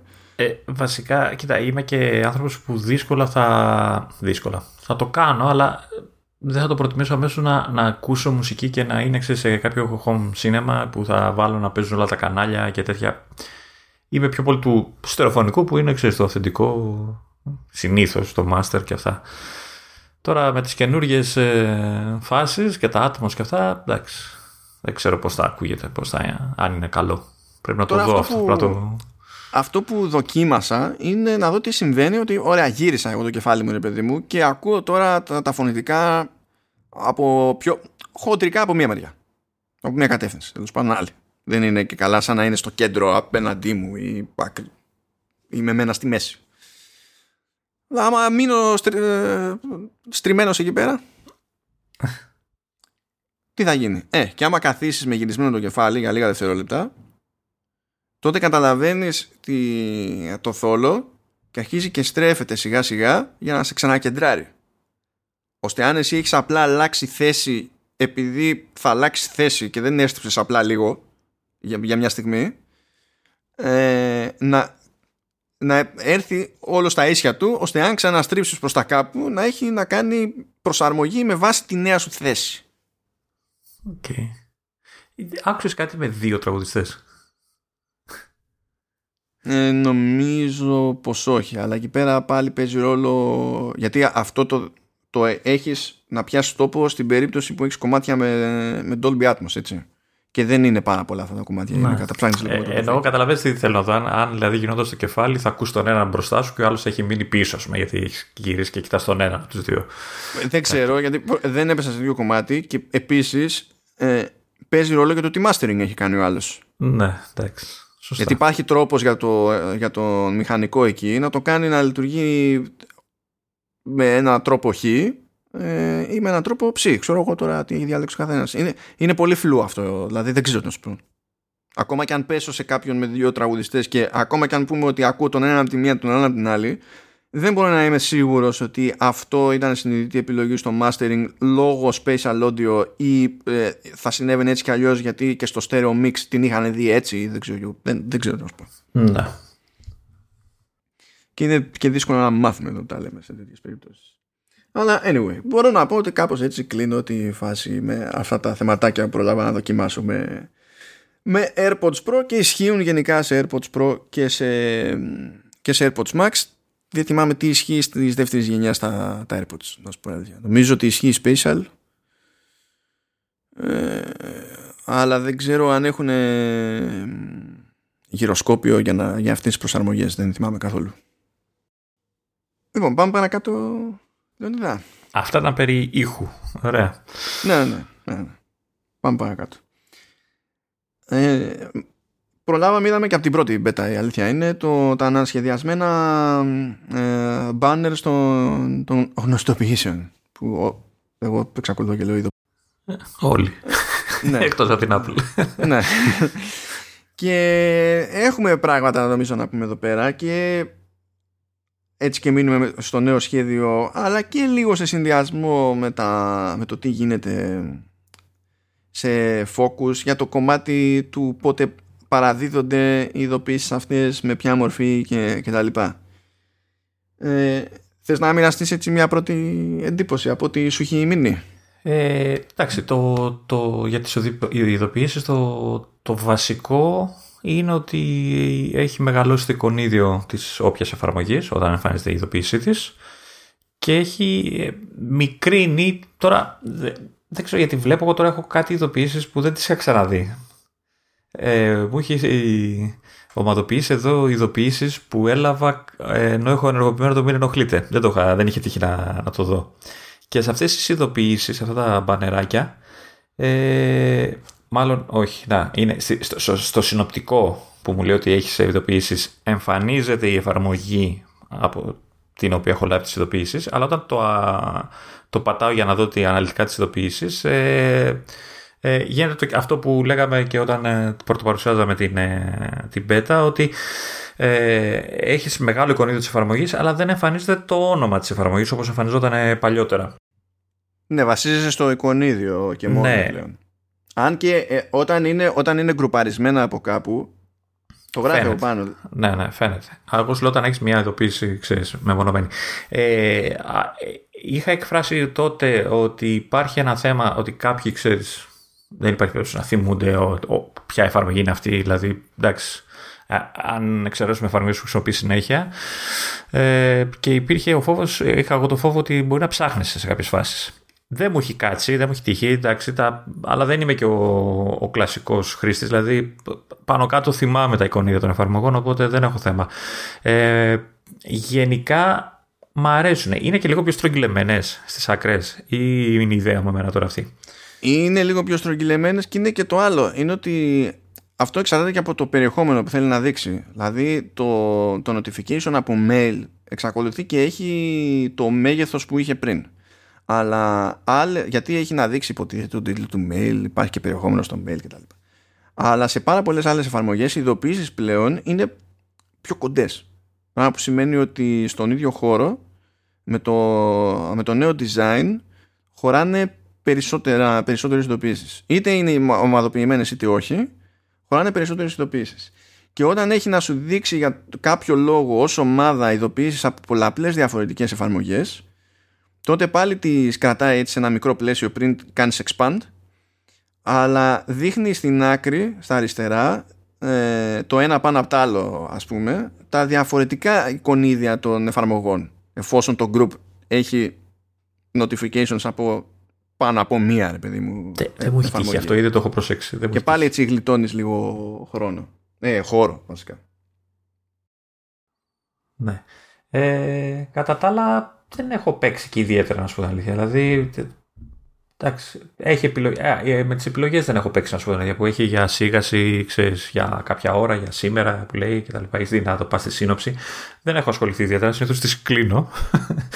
Ε, δεν ξέρω αν έχεις παίξει εσύ καθόλου αυτό. Ε, ενδιαφέρον, ε, δηλαδή είναι χρήσιμο. Είμαι σίγουρος ότι είναι χρήσιμο σαν ε, δυνατότητα. Να σου πω, η φάση με τη συνόψη είναι το πρώτο πράγμα που έκανα. Ε, εξακολουθώ να έχω απορία με τη συνόψη, εγώ να σου πω την αλήθεια. Δηλαδή, μου εμφανίζονται.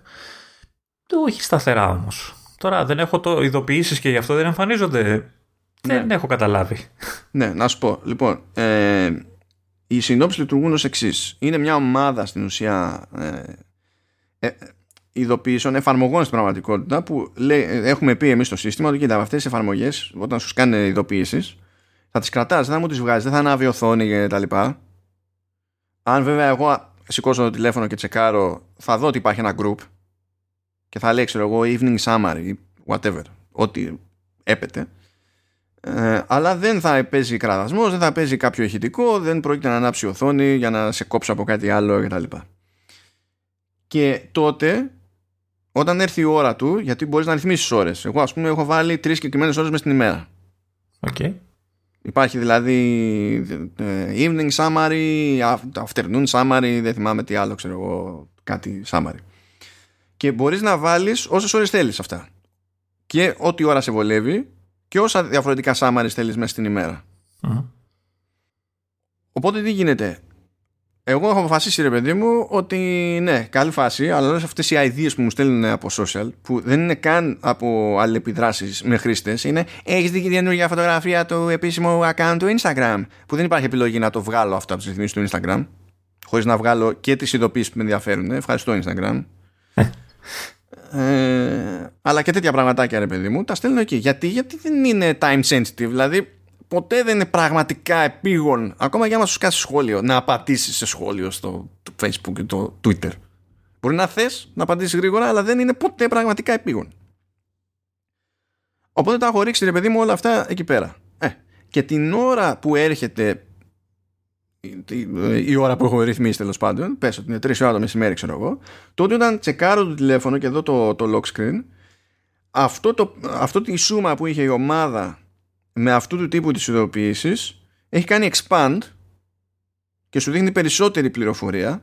Μπορεί να σου δείχνει ότι έχεις ξέρω εγώ, ένα σχόλιο ε, στο facebook. Και σε αυτή την περίπτωση που έχει κάνει μεγαλύτερο το πλαίσιο πλέον θα σου δείξει και το, και το avatar το profile pic τέλος πάντων εκείνο που υποτίθεται δείχνει μερικές πληροφορίες παραπάνω σε αυτή τη, την περίπτωση. Και είναι ο, όμορφη η παρουσίαση γενικά Α, αλλά το σημαντικότερο για μένα πέραν το ότι ρυθμίζω ξέρω εγώ συγκεκριμένες ώρες και μου φυσκάνε αυτά τα summaries από πράγματα που δεν είναι επίγοντα είναι το πόσο εύκολο είναι να πεις στο σύστημα ότι κοίτα, τις ειδοποιήσεις από αυτή την εφαρμογή τις θέλω εκεί ή δεν τις θέλω εκεί.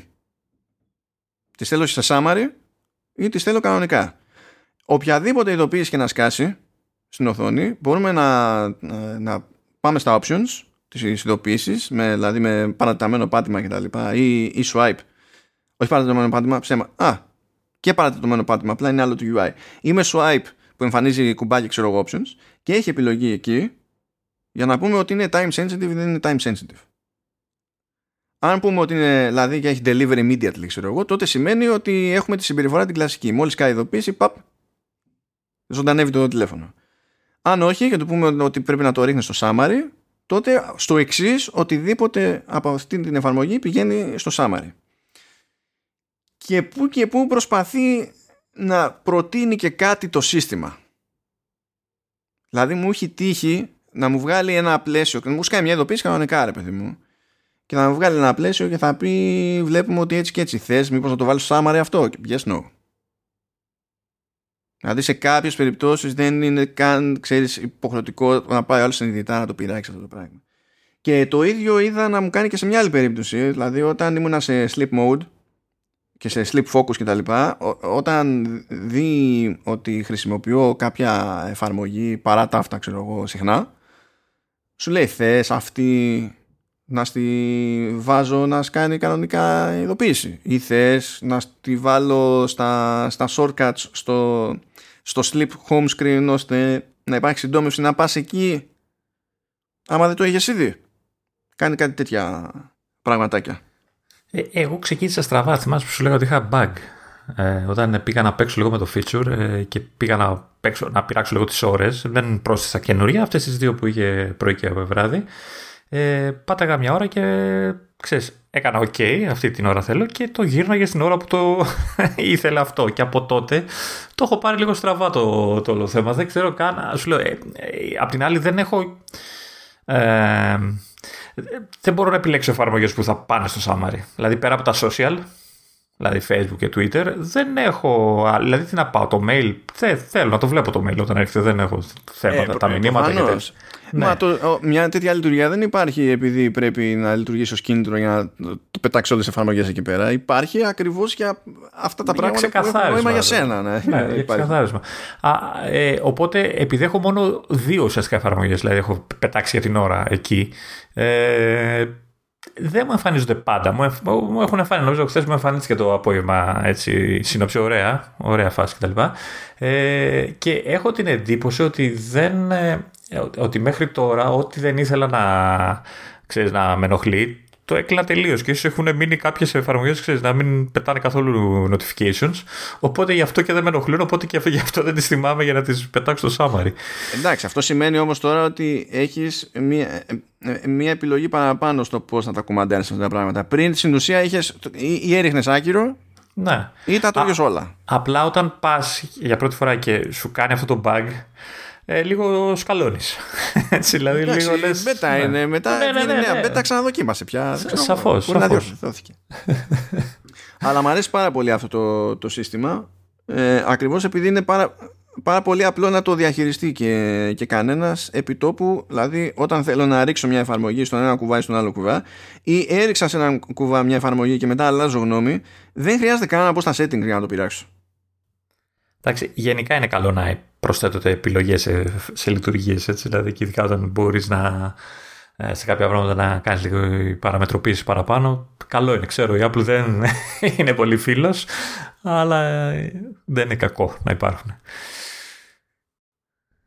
Με, με το focus, ε, το focus έπαιξες. Ε, το φοβάμαι κι αυτό. Φοβάμαι ότι θα τα κάνω μαντάρα και δεν θα. Δεν θα. Δεν θα.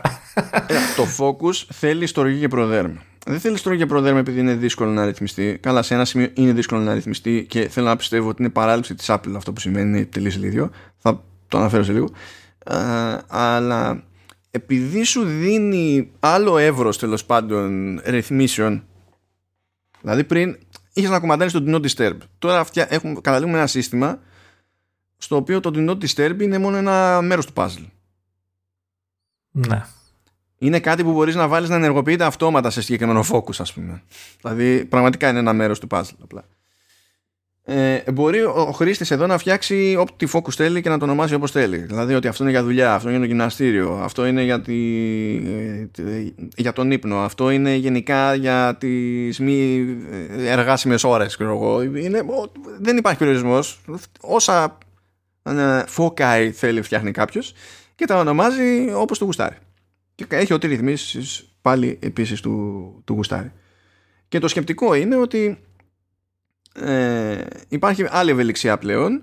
Δηλαδή μπορούμε να πούμε ότι κοίταξε να δεις όταν είμαι σε αυτό το focus προτεραιότητα έχουν αυτές οι εφαρμογές αυτές οι ειδοποιήσεις κτλ. Ή δεν δέχομαι ξέρω εγώ δεν με νοιάζουν ειδοποιήσεις από τους περισσότερους ανθρώπους με νοιάζουν μόνο για τους δικούς μου ανθρώπους. Ή εφόσον μπορεί να είναι work focus ε, δίνω προτεραιότητα ε, ξέρω εγώ σε mail ή δίνω προτεραιότητα στην επικοινωνία αυτών των ατόμων και τα λοιπά και τα λοιπά. Υπάρχει, υπάρχει μεγάλη ευελιξία σε αυτό. από αυτά που λες καταλαβαίνω γιατί το έχω αφήσει για την ώρα στην άκρη δεν έχω ώρα και διάθεση να ασχοληθώ. Έχω, τώρα έτσι όπως το σκέφτομαι, θα βρω σενάρια να το, να το αξιοποιήσω. Δηλαδή, ακόμα και για μας, για το podcast. Να πω, ξέρεις, focus για podcast και να κλείνει πράγματα. Έχει ε... βάθος και έχει σκέψη. Και, ε, ας πούμε, να, για την περίπτωση του focus που λες, για το, για το podcast, που δεν, είναι κάτι που δεν έχω αφιερώσει χρόνο να το κάνω. Ε, μπορώ να φτιάξω ένα focus που είναι για το podcasting και μεταξύ άλλων, με το που το ενεργοποιώ αυτό το πράγμα, ε, να τρέχει το shortcut που τρέχω χειροκίνητα. Για τα do not disturb και τα λοιπά. Και είναι κάποια μηνύματα που στέλνω αυτοματοποιημένα όταν ξεκινάω και να τελειώνω. Χώρια ότι μπορώ έτσι κι αλλιώς να το συνδέσω με το calendar event και να ενεργοποιείται μόνο του. Ναι. να μην μπαίνω στη διαδικασία ούτε να το διαλέξω ξέρω εγώ σε τέτοιες περιπτώσεις ε, και μπορούμε να, δηλαδή ως triggers μπορούμε να έχουμε ό,τι να είναι συγκεκριμένες εφαρμογές, τοποθεσίες, Υπάρχει πάρα πολύ μεγάλη ευελιξία. Το ότι υπάρχει τόσο μεγάλη ευελιξία και ενσωμάτωση των shortcuts και τα πάντα όλα, σημαίνει βέβαια ότι για να πιάσει τόπο ε, σε οποιοδήποτε επίπεδο πέραν του βασικού, πέραν ε, του να είναι ξέρω εγώ, απλό υποκατάστατο του, του Not Disturb που είχαμε πριν, θέλει πλάνο. Δηλαδή, άσε τώρα όλες αυτές τις ρυθμίσεις. Πες ότι τα πράγματα είναι απλά και μας ενδιαφέρουν δύο modes. Ή ξέρω εγώ το πολύ τρία. Πες ότι ένα είναι για δουλειά, ένα είναι όταν δεν δουλεύω αλλά είμαι ζωντανός ακόμη και ένα είναι για τον ύπνο. Έτσι. Που δεν είναι τραβηγμένα σενάρια αυτά, είναι προ, προβλεπέ. Ναι και μόνο που σου δίνει τη δυνατότητα να πεις ότι κοίτα στο τάδε focus θα μου εμφανίζεις αυτά τα home screens που έχω φτιάξει. Και στο άλλο focus τα άλλα home screens μάνι μάνι αν το πάρεις αυτό σοβαρά πρέπει να μπεις στη διαδικασία να σκεφτείς πραγματικά ποιες εφαρμογές θέλεις να έχεις σε πρώτη ζήτηση σε κάθε περίπτωση. Και είναι εύκολο τα σύνολα αυτά να είναι τελείως διαφορετικά. Δηλαδή υπό νορμάλ συνθήκες εγώ δεν έχω κανένα λόγο να έχω την εφαρμογή Books στο, στο, στο, μοναδικό home screen που δέχομαι να έχω πριν πάω στο App Library. Δεν είναι ότι δεν το χρησιμοποιώ, αλλά δεν είναι. Δεν γίνεται να έχει προτεραιότητα τόσο ώστε να είναι εκεί πέρα, ρε παιδί μου, όλη την ώρα. Σε ένα focus όμως που είναι εντάξει, τώρα ξεμπερδέψαμε με δουλειές αντί δεν είναι παράλογο να το έχω στο home screen. Και αυτή η απορία που είχα όταν τα συζητάγαμε μετά από την παρουσίαση της Apple για το αν αυτό σημαίνει ή δεν σημαίνει πως μπορώ να βάλω σε διαφορετικά home screens πολλαπλές φορές την ίδια εφαρμογή ε, γίνεται. Δηλαδή μπορώ να φτιάξω ένα home screen που έχει μέσα ξέρω εγώ Safari και μπορώ να φτιάξω και το διπλανό home screen που να έχει αυτό Safari. Ναι. Άρα μπορώ να έχω πράγματα κοινά. Δεν είναι ότι αν χρησιμοποιήσω μια εφαρμογή με ένα εικονίδιο κάπου για μια εφαρμογή αυτό με εμποδίζει να το χρησιμοποιήσω σε διπλανό space, ε, space ε, home screen. Ε, το ίδιο είναι πια. Space home screen που τα έχουν κάνει. Ε, ναι, αλλά τέλος πάντων, ναι, OK. Okay. Ε, βγήκε ο Mac από μέσα μου για λίγο. Ε, έχω την εντύπωση πάντως ότι το Focus δεν θα το χρησιμοποιήσει, ενώ θα, θα, θα τους βοηθούσε πολύ, δεν θα το χρησιμοποιήσουν casual χρήστες. Θα τους φανεί περίπλοκο. Νομίζω πως έχεις δίκιο σε αυτό, γιατί η, η ευελιξία του και το βάθος του ε, το, ίσως το καθιστά κάτι ανάλογο των shortcuts όχι στο ίδιο level γιατί δεν είναι ότι στο focus για να πιάσεις τόπο ε, ωφελεί να ξέρεις και από κώδικα σε κάποιες τραβηγμένες περιπτώσεις για να πετύχεις κουφά πράγματα ενώ στο shortcuts ας πούμε πρέπει να έχεις άλλη αντίληψη για κάποια πράγματα για να πεις ότι κάνω, προχωράω αισθητά πέρα από τα προφανή. Αλλά για τον ίδιο λόγο που δεν, θα, δεν, που δεν πολύ χρησιμοποιώ εγώ shortcuts και σίγουρα δεν χρησιμοποιώ τίποτα που να είναι fancy για τον ίδιο λόγο όμως που δεν λέω με βάση τη δική μου χρήση ότι εντάξει και τι έγινε τα shortcuts δεν πιστεύω ότι θα φτάσω και σε σημείο να πω εντάξει και τι έγινε με το focus δηλαδή θεωρώ ότι το focus θα πιάσει περισσότερο τόπο από τα shortcuts αλλά θα μοιάζει στα shortcuts από την άποψη ότι θα φοβίζει η πολυπλοκότητά του σε κάποιο βαθμό αρκετό ας πούμε ώστε ο άλλος να το χρησιμοποιεί ή τελείως απλά ή, απλά, ή να μην το χρησιμοποιεί καθόλου. Έχω την εντύπωση ότι θα ισχύσει το δεύτερο, δεν το χρησιμοποιεί καθόλου. Ε, σε ένα δεύτερο επίπεδο που είναι το do not disturb που ξέρω, βάλω το εκεί να το έχω. Ε, και σε ένα τρίτο επίπεδο την κάτσανε όσοι ξέρουν να το χρησιμοποιούν γιατί θα τους βάζουν να τους το φτιάχνει ε, να τους το φτιάχνουν οι άλλοι αυτό αυτό που σίγουρα πρέπει να φτιάξουν και ήταν, θεωρώ ότι ήταν και μπαγκιά γιατί δεν ήταν πολύ λογικό να συμβαίνει. Εγώ γενικά όταν έβαζα do not disturb για οποιοδήποτε λόγο χειροκίνητα ή αυτόματα ε, είχα μια λίστα και λέω ότι κοιτάξτε, κοιτάξτε καλό μου σύστημα οι κλήσεις και τα μηνύματα από τα τάδε άτομα θα περνάνε ο κόσμος να χαλάσει ε, όταν έκανα τα updates δηλαδή όταν βγήκαν οι πρώτες beta διαπίστωσα ότι έτυχε σε φάση με do not disturb να μου στείλει κάποιος μήνυμα από αυτή τη λίστα και να μην μου σκάσει η ειδοποίηση όπως έπρεπε και λέω τι έγινε ε, και είδα ότι είχε κάνει τόσο override ας πούμε η beta που στην ουσία είχε εξαφανίσει τη λίστα με τα, τις επαφές που είχαν να περνάνε. Να. Οπότε πήγα να τις ξαναπροσθέσω. Και εκεί πέρα είναι ένα από τα, εντάξει, μία από τις ψυχοπάθειες στη, στην πέτα, που πραγματικά ελπίζω να είναι λόγω πέτα. Δεν δέχομαι ότι ο άνθρωπος σκέφτηκε αυτό για λογικό. Σου λέει ωραία, θες να κάποια contacts να περνάνε. Πάρα πολύ ωραία. Ανοίγει ένα πλαίσιο με τα contacts και σου λέει διάλεξε. Πάρα πολύ ωραία. Δεν έχει έτσι. Τι, τι σου βγάζει τη λίστα, χήμα; Σου βγάζει όλη τη λίστα. Να. Και πρέπει να κάνεις όλο το, το scroll για αυτές που. Ε, Λες, παιδιά, ε, όχι. όχι. Ελπίζω κάποιος να ξέχασε κάτι απλά. Δεν είναι normal αυτό το πράγμα. Και βάλε ότι αν θέλεις να φτιάξει κάτι, ξέρεις, σαν πλάνο λίγο πιο πολύπλοκο, πρέπει να το κάνεις για κάθε ρημάδι focus ξεχωριστά και είναι τσουρέκια αυτό το πράγμα. Δεν είναι... Ένα, ένα. Και ειδικά άμα έχεις αρκετούς που θες να ξέρεις. Κα, Καταρχάς δεν θα έπρεπε να έχεις και δυνατότητα να, να το πεις αυτό ότι φτιάχνω αυτή τη λίστα και είναι global για όλα τα focus. Ισχύει για όλους. ναι, κανονικά θα πρέπει να σε αφήνει επειδή υπάρχει δυνατότητα στα contacts έτσι κι αλλιώς να φτιάξεις groups. Θα πρέπει να σε αφήνει να διαλέξεις groups στην ψύχρα. Ε, όσο έχουν τα πράγματα δεν σε αφήνει να διαλέξεις group αυτά πρέπει να διορθωθούν. Θεωρώ αδιανόητο να μην αλλάξουν. Είναι εξωπραγματικά τεχνικό λάθος να μην σε αφήνει να κάνεις search και να μην χρησιμοποιήσεις contact groups που υποστηρίζει το σύστημα δεξιά και αριστερά. Ε, υπάρχει ελπίδα γιατί είναι feature ε, πολύ διαφημισμένο, ρε παιδί μου. Είναι από, τα, από αυτά που εστιάσαν και στην παρουσίαση. Οπότε θέλω να πιστεύω θα το κάνουν refine ε, όσο δεν πάει σε κάθε περίπτωση πάντως με το focus έτσι, δεν έχω εμβαθύνει κι εγώ ο ίδιος επαρκώς επειδή αισθάνομαι ότι πρέπει κάποια στιγμή να καθίσω στα σοβαρά να σκεφτώ πώς έχει νόημα να είναι. Και αυτό είναι κάτι πολύ απλά από το, θεωρώ απίθανο να κάνει η πλειοψηφία. Ωστόσο εξακολουθώ και πιστεύω ότι είναι κάτι που μπορεί να στηθεί στα μέτρα του καθενός ώστε να είναι πραγματικά χρήσιμο στην, στην όλη φάση. Θα δούμε. Λοιπόν, και για κερασάκι να πιάσουμε λίγο το private relay.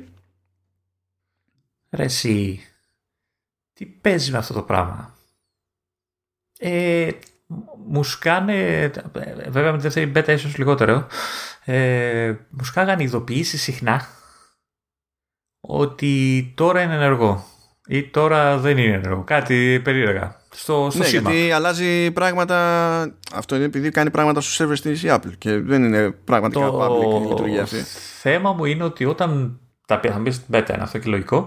Ε, είναι ότι όταν έσκαγε, ή μάλλον και χωρίς να σκάσει, είχε σκάσει και δεν το θυμάμαι κτλ. Ε, ε, είχα την υποψία και έχω την υποψία ότι υπήρχαν στιγμές που με εμπόδιζε να κάνω στο browse. Δηλαδή, ε, φρίζα. Πήγα να μπω στη σελίδα και όχι, δεν, δεν μου βγάζει ένα σφάλμα τίποτα. Απλά ε, πέθανε στο να προσπαθήσει να τη φορτώσει. Αυτό το είχα στην πρώτη beta, αλλά όχι πάντα. Στη δεύτερη beta μέχρι στιγμής δεν έχω τέτοιο θέμα. Και αυτό λέω και εγώ. Στη δεύτερη beta ακόμα και εμένα και νομίζω και το, ε, μία φορά μου πέταξε ένα μήνυμα ότι ενεργοποιήθηκε, ότι δεν προστατεύεται, προστατεύεται, δεν θυμάμαι τι μου είπε. Ε, ότι έχει ψηλοστρώσει. Αλλά στις αρχές ε, μου έκανε θέματα, ναι, αρκετά. Και δεν θυμάμαι αν ενεργοποιείται, απενεργοποιείται αυτό από κάπου. Αυτό δεν ξέρω αν παίζει. Ε, σε Mac έχει, είναι στη, στην κατηγορία, είναι στη στο Apple ID. Είναι ένα tick και έχει κάτι options εκεί πέρα. Ε, σε iOS υποτίθεται ότι έχει πράγμα, έχει κατηγορία στα settings, μόνο που δεν έχει κατηγορία στα settings. Δηλαδή την περιμένουμε να εμφανιστεί κάπου. κάποια στιγμή. Ε, γιατί σε πετάει, αν, αν πατήσεις την ειδοποίηση και θες να πειράξεις κάτι, υποτίθεται ότι σου ανοίγει settings για να το ενεργοποιήσεις, ξέρω whatever. Και στις, εκεί που σου ανοίγει δεν υπάρχει ρύθμιση που δεν είναι private relay, δεν, δεν μπορείς να κάνεις κάτι. Στο iPad όμως ε, η ιδιωτική μεταγωγή είναι αυτό, δεν είναι ουσιαστικά το private relay. Υπάρχει στο Αυτοί iPad. έχουν πω, ιδιωτική μεταγωγή, σώπα, φιλαράκι. Ε, υπάρχει διακόπτηση, ίσως το βάλανε με τη δεύτερη beta.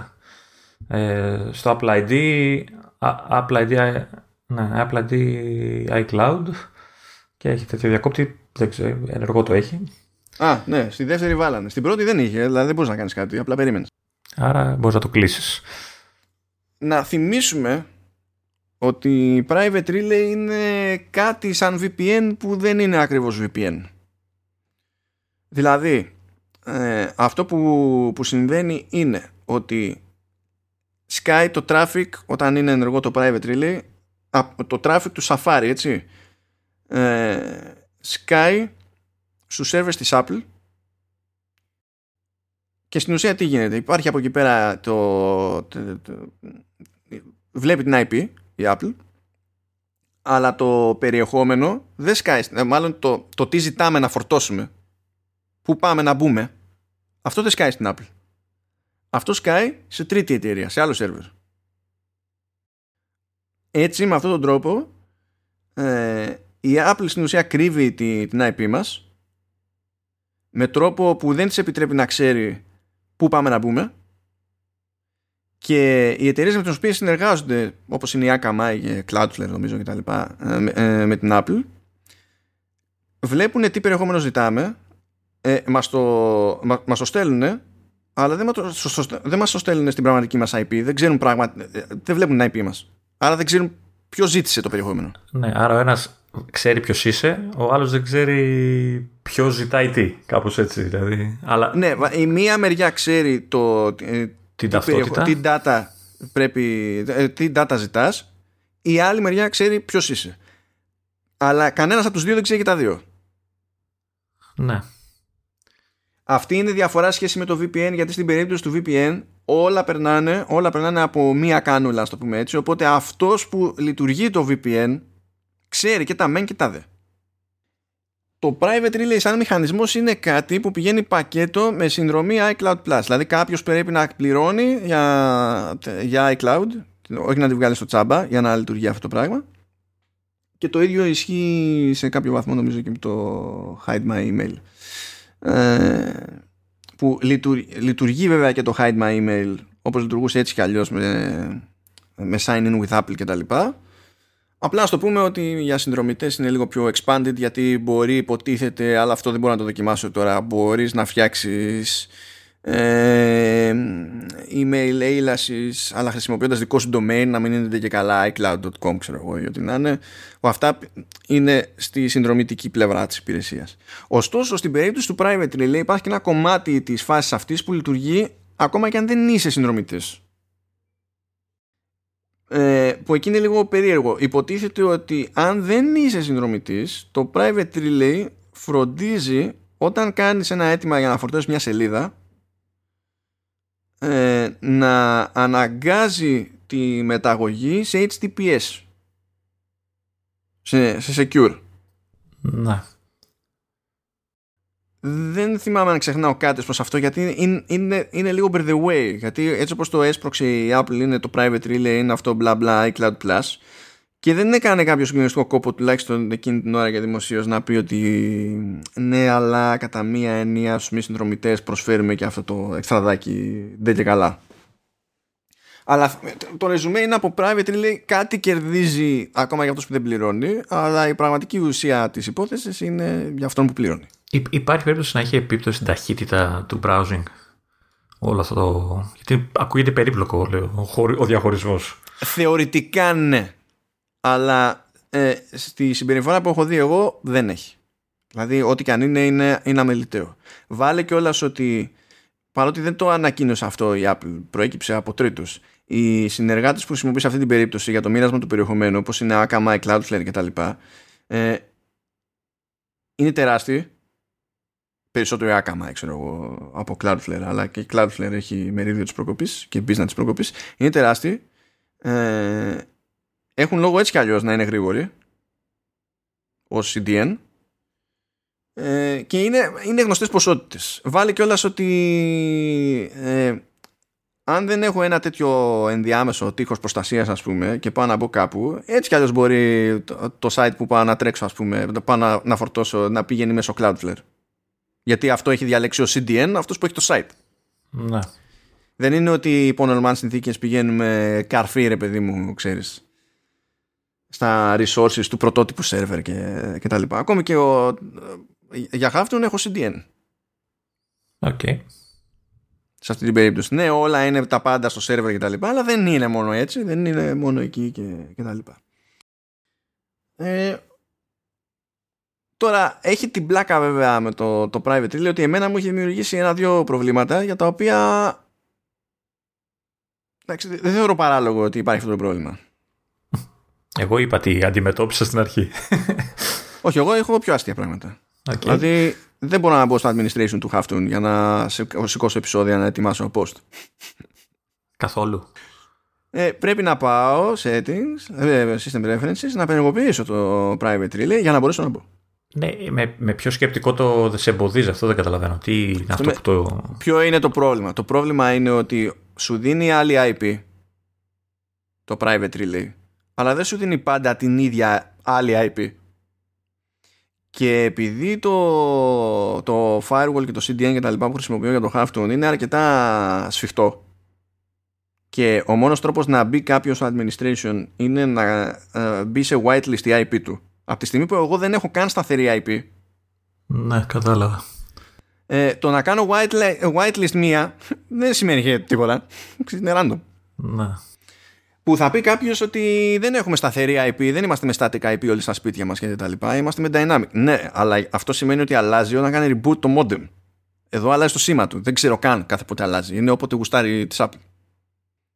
Που για καλό το κάνει, δεν έχω πρόβλημα με αυτό, αλλά σημαίνει ότι σε αυτή την περίπτωση, ας πούμε, ε, επειδή έχω διαλέξει να είναι τόσο σφιχτή ασφάλεια στο administration του Halftone, ε, πρέπει να κάνω λίγο ακροβατικό ρε παιδί μου για να μπορέσω να κάνω τη, τη δουλειά. Αυτό είναι το ένα. Και το άλλο είναι ότι αν κάποιος επισκέπτεται ε, ιστοσελίδες που για κάποιον οποιοδήποτε λόγο έχουν πολιτική τους να μην επιτρέπουν τη χρήση VPN επειδή θα αρχίσουν να βλέπουν ότι με, με τον ίδιο λογαριασμό χρήστη αν μιλάμε κάτι που έχει και λογαριασμό χρήστη ε, ε, σκάνε διαφορετικά, διαφορετικές IP μπορούν να θεωρήσουν ύποπτη τη συμπεριφορά και να σου ρίξουν μπαν για λόγους ασφαλείας. Του στείλω ότι εγώ έχω ένα λογαριασμό και ξέρω ότι ο χρήστης μου τόσο καιρό ξέρω εγώ, ε, ήταν πάνω κάτω σε μια γεωγραφική περιοχή. Άντε να μετακινήθηκε από εδώ, να μετακινήθηκε από εκεί αλλά ε,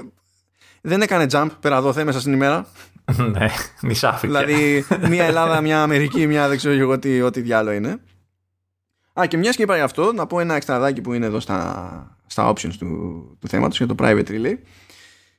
Και μιας και μιλάμε και λίγο για VPN, έτσι, που λέμε ότι είναι VPN, αλλά δεν είναι μόνο VPN και ταυτόχρονα δεν είναι ακριβώς VPN.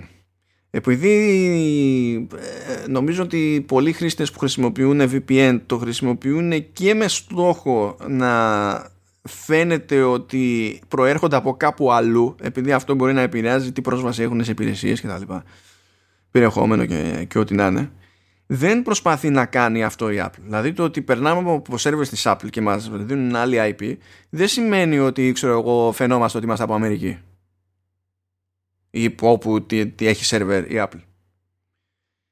Ακριβώς επειδή ξέρει η Apple ότι παίζει ρόλο σε τέτοιου είδους θέματα το αν αυτός που προσφέρει μια υπηρεσία ε, ξέρει το από πού του έρχεται η επίσκεψη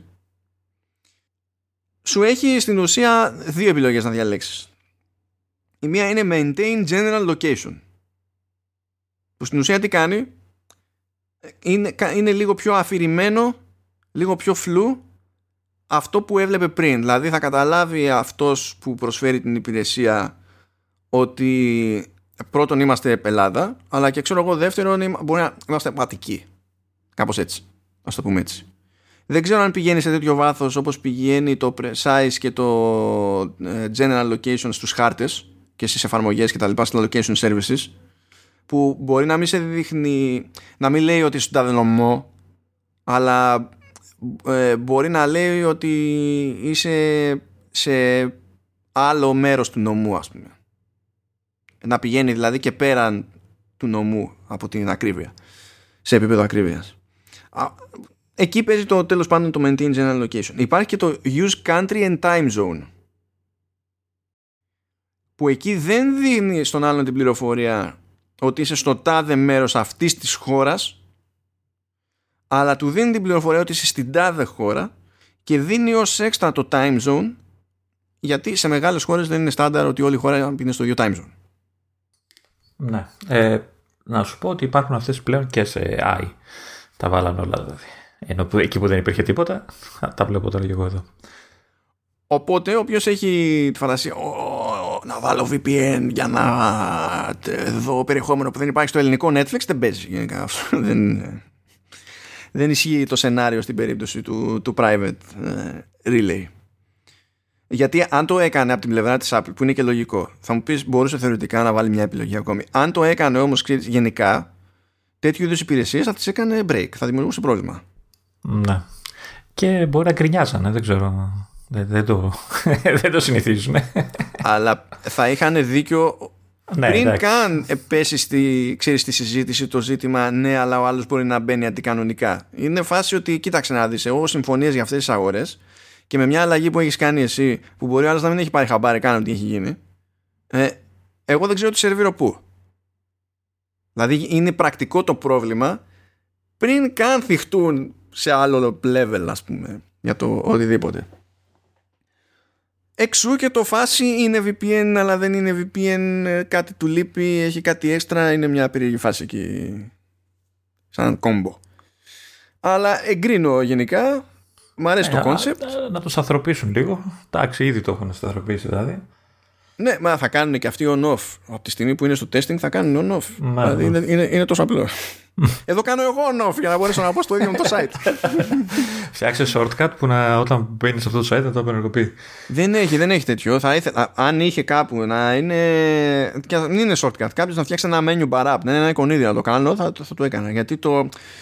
Πηγαίνω system preferences, διαλέγω Apple ID, περιμένω να νιώσει όσο έχει το πράγμα ότι είναι ενεργό το, το, το private relay. Γιατί ξεκινάει και ενώ είναι ενεργό, δείχνει ότι είναι εξετικάριστο και μετά περιμένεις δύο δευτερόλεπτα και μετά και λέει Α, ναι, και εμφανίζεις το τικ.